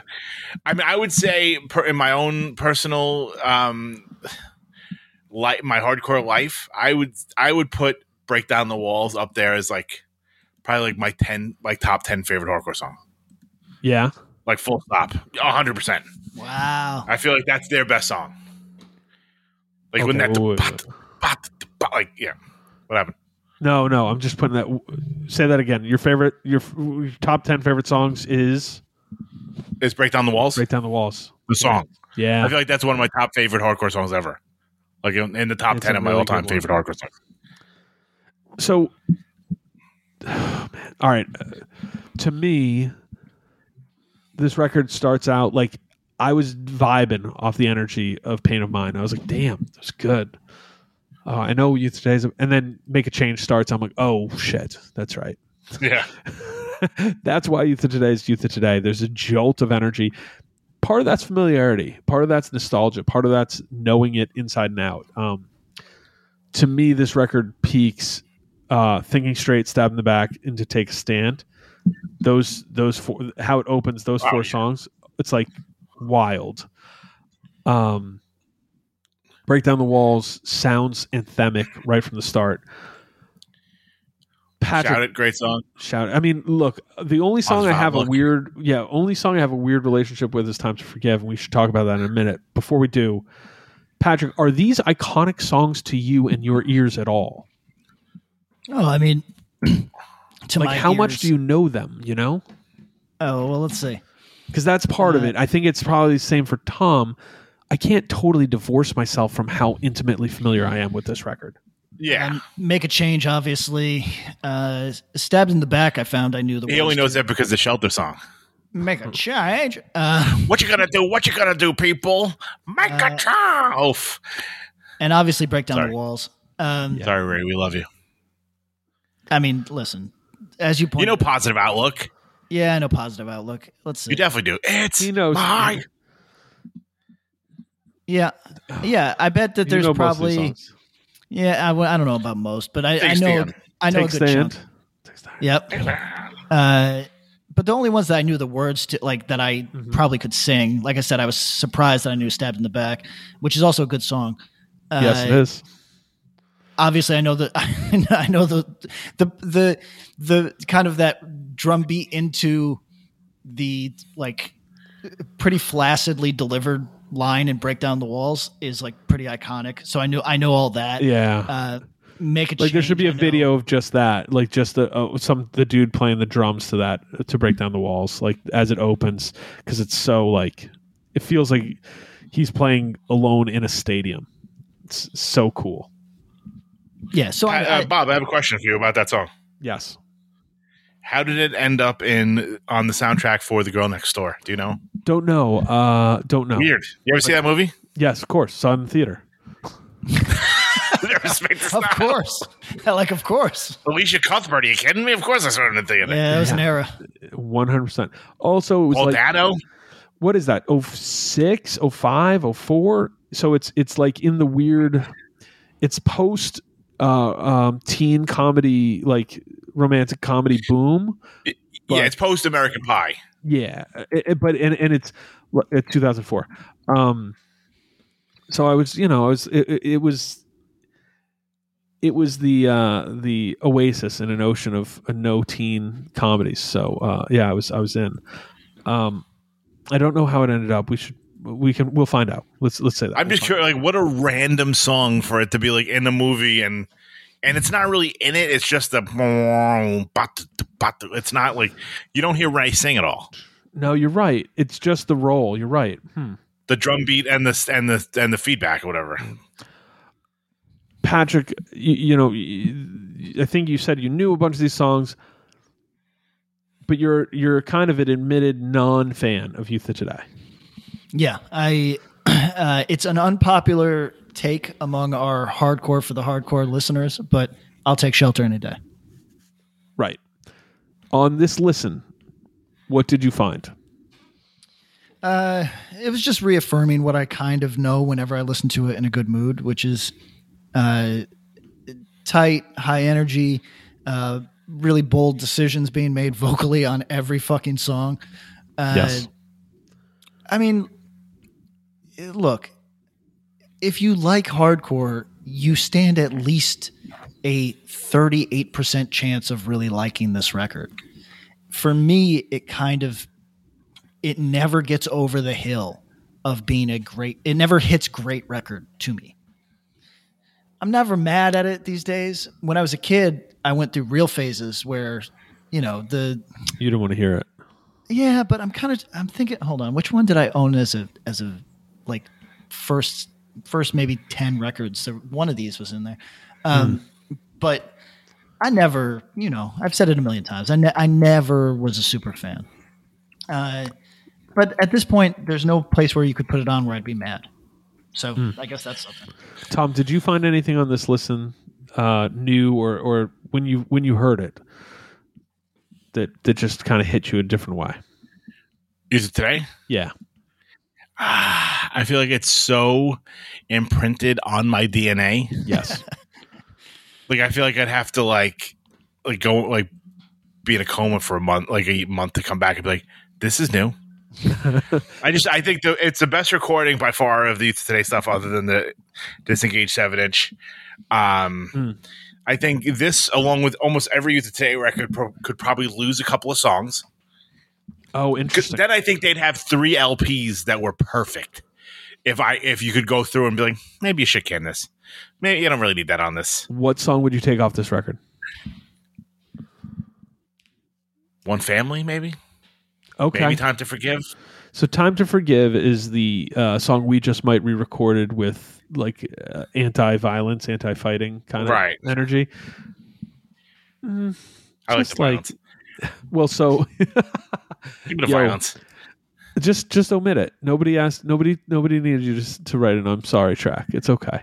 No, Um, it's cool. You, you probably picked the the two weakest songs on here for sure. Good job. I think you could have made an argument that if anybody is a diehard and hasn't heard, there's a Don Fury demo from right before they did this LP that was basically demoing out a lot of these songs. Uh, I believe the only difference from this lineup is it might have Mike Judge on drums. Um, and so it's now the lineup in this is who? Ray Porcell, Craig, Craig ahead, Richie, and Drew from Bold, Drew Thomas. On uh, Oh, this might be one of the best hardcore lineups ever. It's really, really good. It's really good. Richie on guitar is a whole nother fucking story. It makes it that much cooler. So on the we just might, uh, there's a whole intro part um, because it's recorded as we just might, and Ray gets goes wild into it and is, like, uh, you know, like stumble our way, we might just rip your fucking head off. Like it's like exaggerated New York accent. It's really funny. It's really good. Um, so if you've never heard that, track it down. I'm sure it's easy to find on the internet at this point. Um, yeah, I I don't. This isn't. This isn't perfect, but it's pretty goddamn close. It's a really good record. Um, if I heard this as an adult, I wonder if my thoughts would be different about the lyrical content. Like if you'd never heard it as a kid, but it played such a role in kind of being something I, I vibed with. And like, yo, the band's name is Youth of Today. These dudes were all kind of kids and we're singing songs that were written for kids, you know, and like um yeah, I think it's fucking great. So, um not too much more to say about it. I I, I don't know. I think I would relent if somebody wants to say they like this more than We're Not Alone. There was a time where I would have fought for We're Not Alone, and I don't know that I will this now because because quite honestly, I think that We're Not Alone is a standalone document, whereas Break Down the Walls is the culmination of everything Youth of Today was doing up to that point. We're Not Alone is the extra credit. Um, all right, let's let's get to it. We've been recording a long time. Patrick, Neurosis Pain of Mind or Youth of Today Break Down the Walls? Going pain of mind. Tom, Neurosis Pain of Mind or Youth of Today Break Down the Walls? Sorry, Steve Von Till. We're going youth of today. Break down the walls. I am also going with Youth of Today Break Down the Walls. It is closer than you would think. I really that that Neurosis record is awesome. It's I couldn't just- really tell which way you were going to go.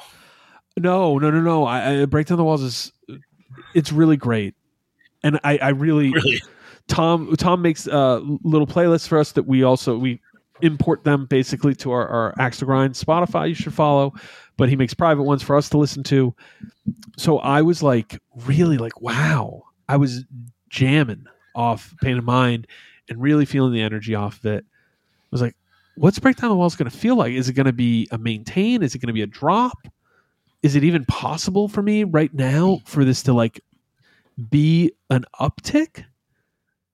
And it was like, uh, oh, there it is. Yeah. Like, like make a change comes in and all of a sudden I want to like jump off my stairs. Like, like, Yeah, like when V Diesel, when Vin Diesel hits like the knocks when he's like racing. Yes, yes. Like, yo, I'm Yeah. I'm going 120 already. What what where can I go from this? Oh, damn, hit that NOS and I'm going 160. Um Right now, I'm on the Bonneville Salt Flats. yeah, crazy. yes. Yo, shout out to Bonneville Salt Flats.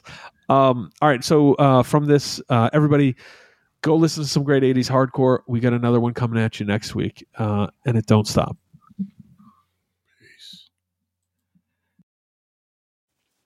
What's up, Axe to Grind? This is Chris G from Maryland coming at you with a pit report a couple days late from the Gulch show at the First Unitarian Church in Philly on May 1st. It was a Sunday matinee show, doors at 2, show was over by 7, which is awesome if you're my age.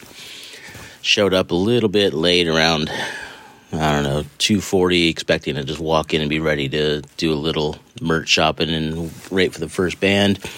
And since it's Gulch, there was a line around the venue waiting to get T-shirts. Uh, should have expected it. Still a couple people in line by the time the first band played, but that cleared up pretty quick. First band was uh, Cut Down. Uh, I had not seen them before and was really impressed with their energy. Uh, good hardcore punk energy, a lot of dancing, a lot of movement for the first band, which isn't always the case, as you know. Next band was uh, Moloch, who I had heard but was not really familiar with their music. Um, it was a little different, not bad at all. Um, just uh, that kind of music is not something I tend to like live on a hardcore lineup, just because it doesn't have quite the same energy, but it's something I like to listen to. Uh, enjoyable nonetheless. Field of Flames, I was completely unfamiliar with. Uh, did notice that there was a member or two of Tsunami in the band. Uh, went over really well with the crowd. Uh, good heavy sound, kind of that bass stuff you're expecting nowadays with that heaviness. And then end it probably one of the most exciting current bands in hardcore. I'd say is the third time I've seen them this year. Uh, my beautiful girlfriend Angie has a slightly unhealthy obsession with the band, which I'm definitely not jealous of at all. Uh, but the frontman Akil is a very funny and engaging, charismatic guy. Always has funny stuff to say. Um, side note: He also has a pretty good podcast called Up the Blunks, which I highly recommend for fans of Axe to Grind.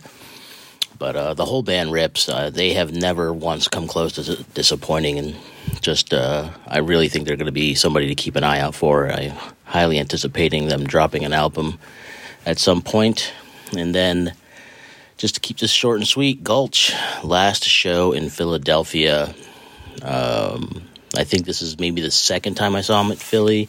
I know I caught them at This Is Hardcore one year. Uh, I don't remember how many other times I've seen them or where at at this point. But what can you say about Gulch? It hasn't already been said. One of the most exciting and dynamic live acts of the last few years. Uh, really have earned uh, the respect and admiration that they're given and really puts on a good show. Uh, you know, the vocalist said before the set that he had lost his voice, so I was wondering how that was going to sound, and didn't didn't miss a beat at all. You know, the band always rips, and it was a good time. Uh, it was kind of a out of the way trek for me to do that on a Sunday, having to come back and be ready to be up early Monday morning, but there are just certain bands you can't miss. So if there's, I don't know if there's any more shows left on this uh, farewell Gulch tour, but if there are and you can get a ticket, you need to be there. Uh, peace out.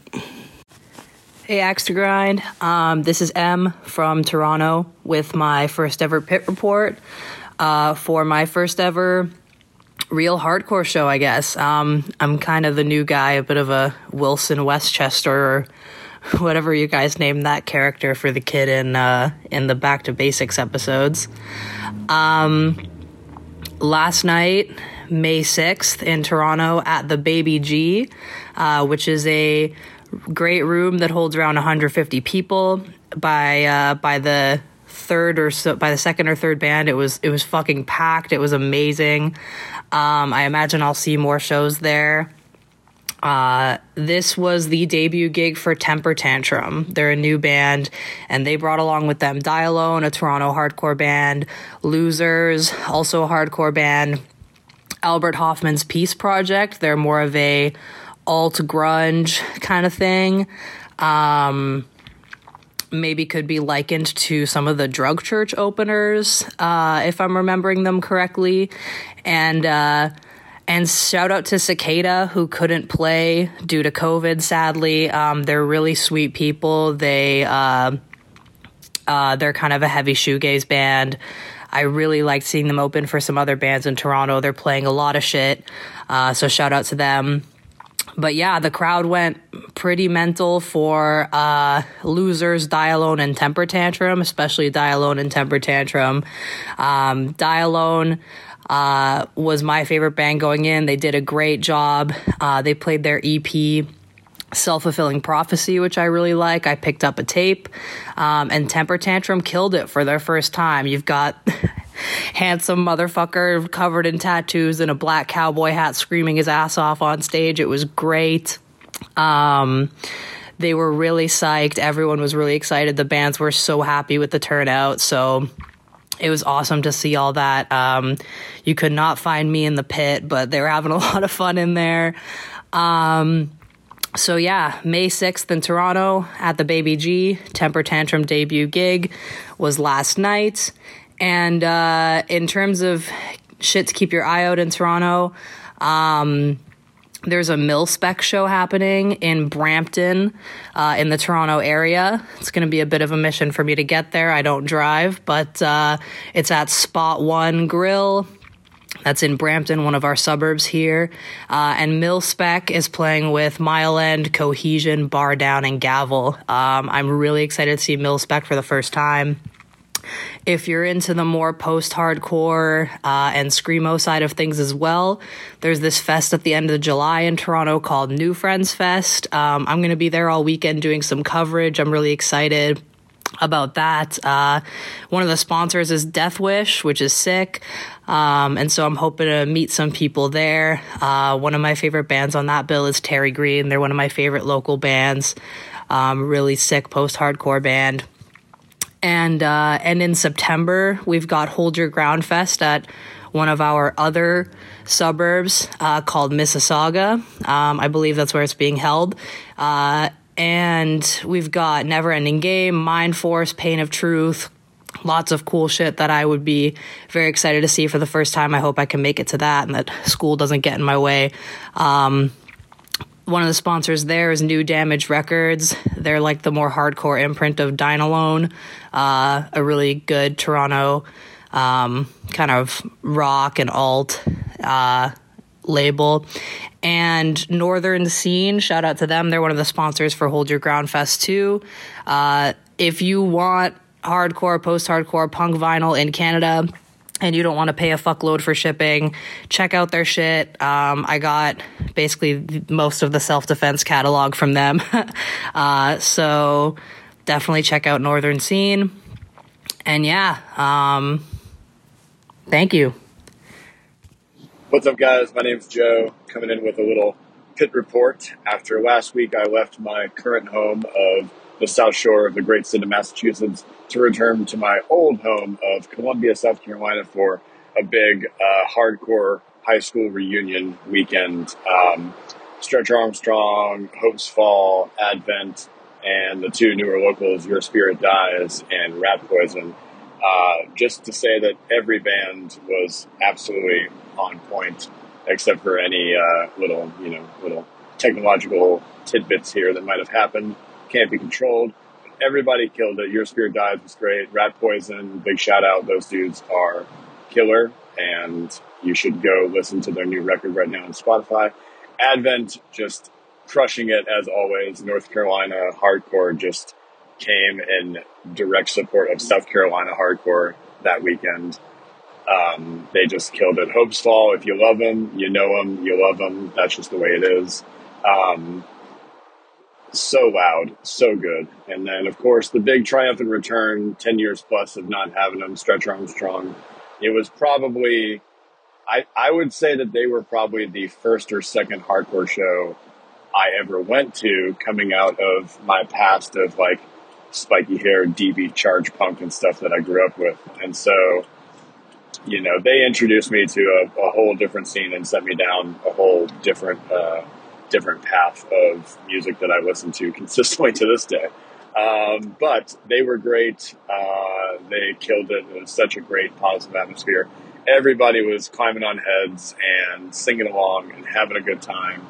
Um, I think even Mr. Hate5six was recording it, so hopefully we'll see a little evidence of that whole show at some point in time down the road.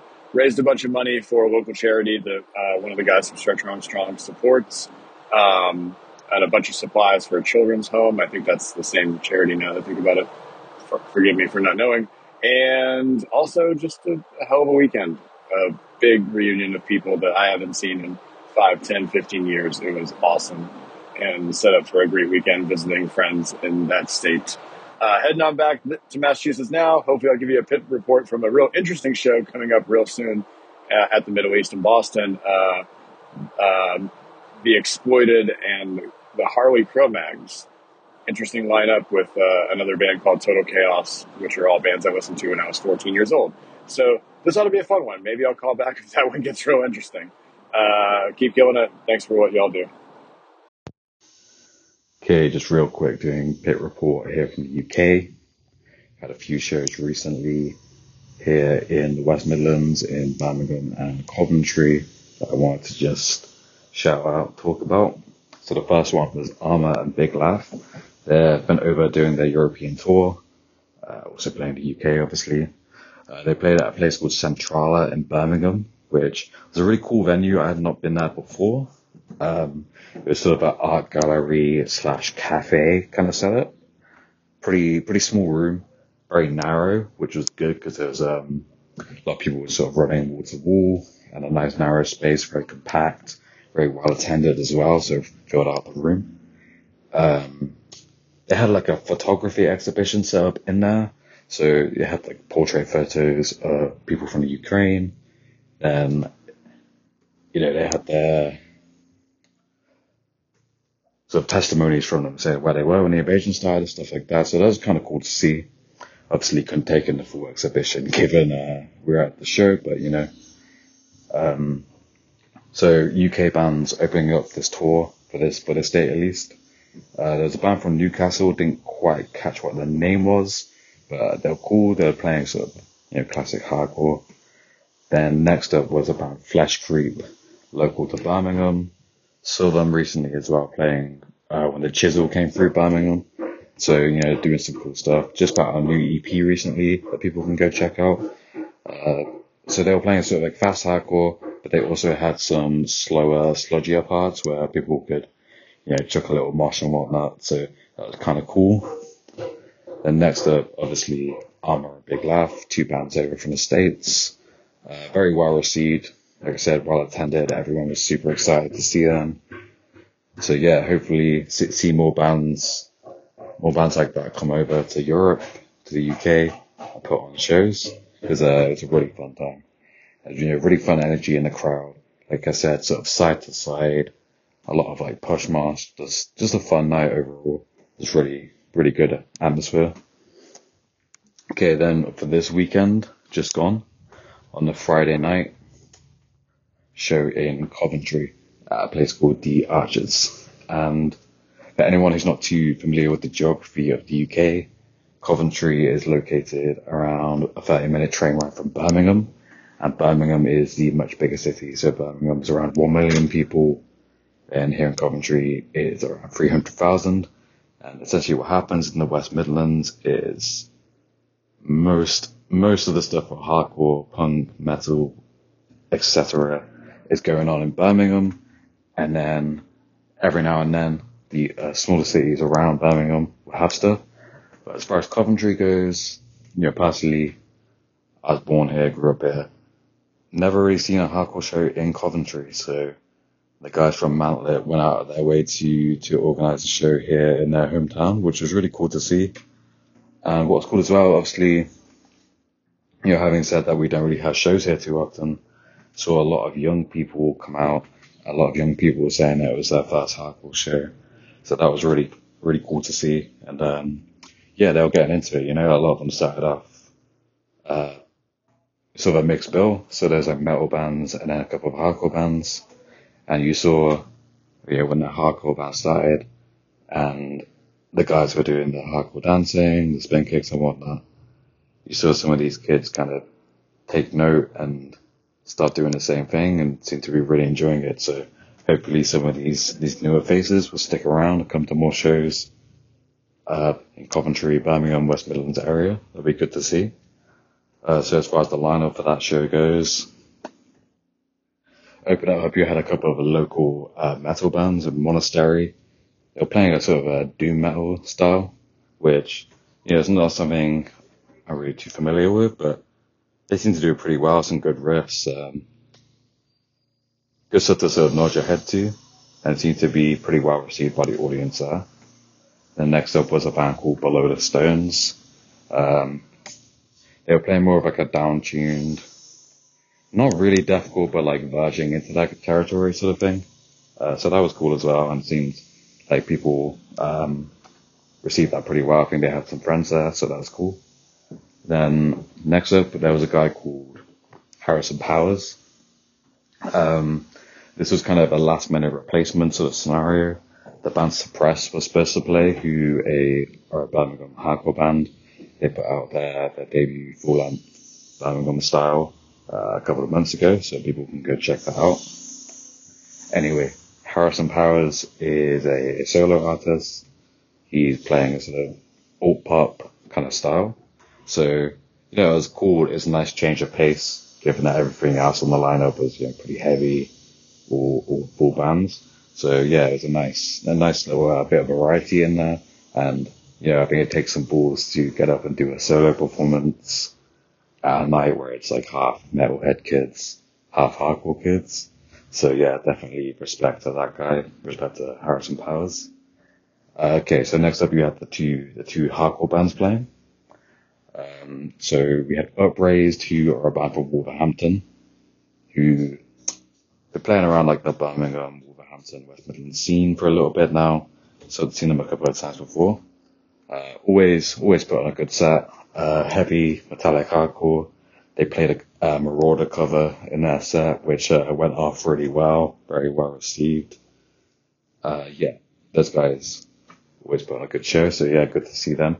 And the kids, like the younger kids there uh, seem to really enjoy that set. Like big push mosh. Um, over a hundred tickets sold for this show, which given, you know, Coventry's not really too, too known for hardcore shows, uh, it's a really good turnout and everyone was, like I say, a lot of these young kids seem to be having a really fun time with it. So hopefully, uh, get some of them returning to shows in the future. But yeah, big push mosh for Upraised really went off, really, really uh, well received. Then closing for that night, there was Mantlet, who, as I said, Coventry hardcore. Uh, they've been around for a few years, but really have been more part of the Birmingham scene, given that, you know, Coventry doesn't really have too much of a hardcore scene. So, you know, they're kind of flying the flag Coventry hardcore, but mostly playing Birmingham. Now they, they organized this show, so that was really cool. And hopefully we can see more of that in the future. okay, so Sunday, last night, um, really, really stacked lineup for this one as far as uh, like UK mosh, like mosh metal, uh, metallic hardcore goes. I know not just in Birmingham but around the country, a lot of people were excited for this one. We had um, the Daitan Films crew there filming, which if people aren't aware, um, you know, this guy kind of, kind of similar to what Hate5six does, but more based in the UK and Europe sometimes, but mostly UK. So if you check out his channel, D A I T A N Films on YouTube, uh, a lot of uh, UK hardcore sets on there. Um, also like Outbreak Fest. We see a lot of the international bands on there as well. So if people want to get sort of a taste for what's going on over here in the UK, yeah, I'd recommend seeking his channel out, watching some of his videos. But yeah, anyway, those guys were there filming filming the night. Uh, are six bands on this lineup. Unfortunately, uh, I was at work Sunday, so I was a little bit late. I could only catch the, the second half of the show. So I'll just briefly say the the three bands that I didn't manage to see. Uh, opening up was Mantlet, which you know just talked about, played on a Friday night. Uh, then you also had Realm of Torment and Raiden. Uh, both bands I had seen before, so you know I can't say put on a good show. Uh, both very heavy. Of Torment doing sort of um, sort of like a 2000s metalcore kind of thing. Like if you think that sort of sort of the like at the gates core kind of style, they're very much in that vein. Uh, Raiden, very metallic, like a lot of riffs, and then the heavy the heavy beat downs. So yeah, I've seen those guys before. Didn't manage to catch them last night because of work, but you know, it is what it is. So anyway, by the time I got to the show, first band that I was able to catch was Split Knuckle. They're a band from Essex. Um, yeah, as I say, every band on this lineup is very heavy, very mosh orientated. Split Knuckle, no exception.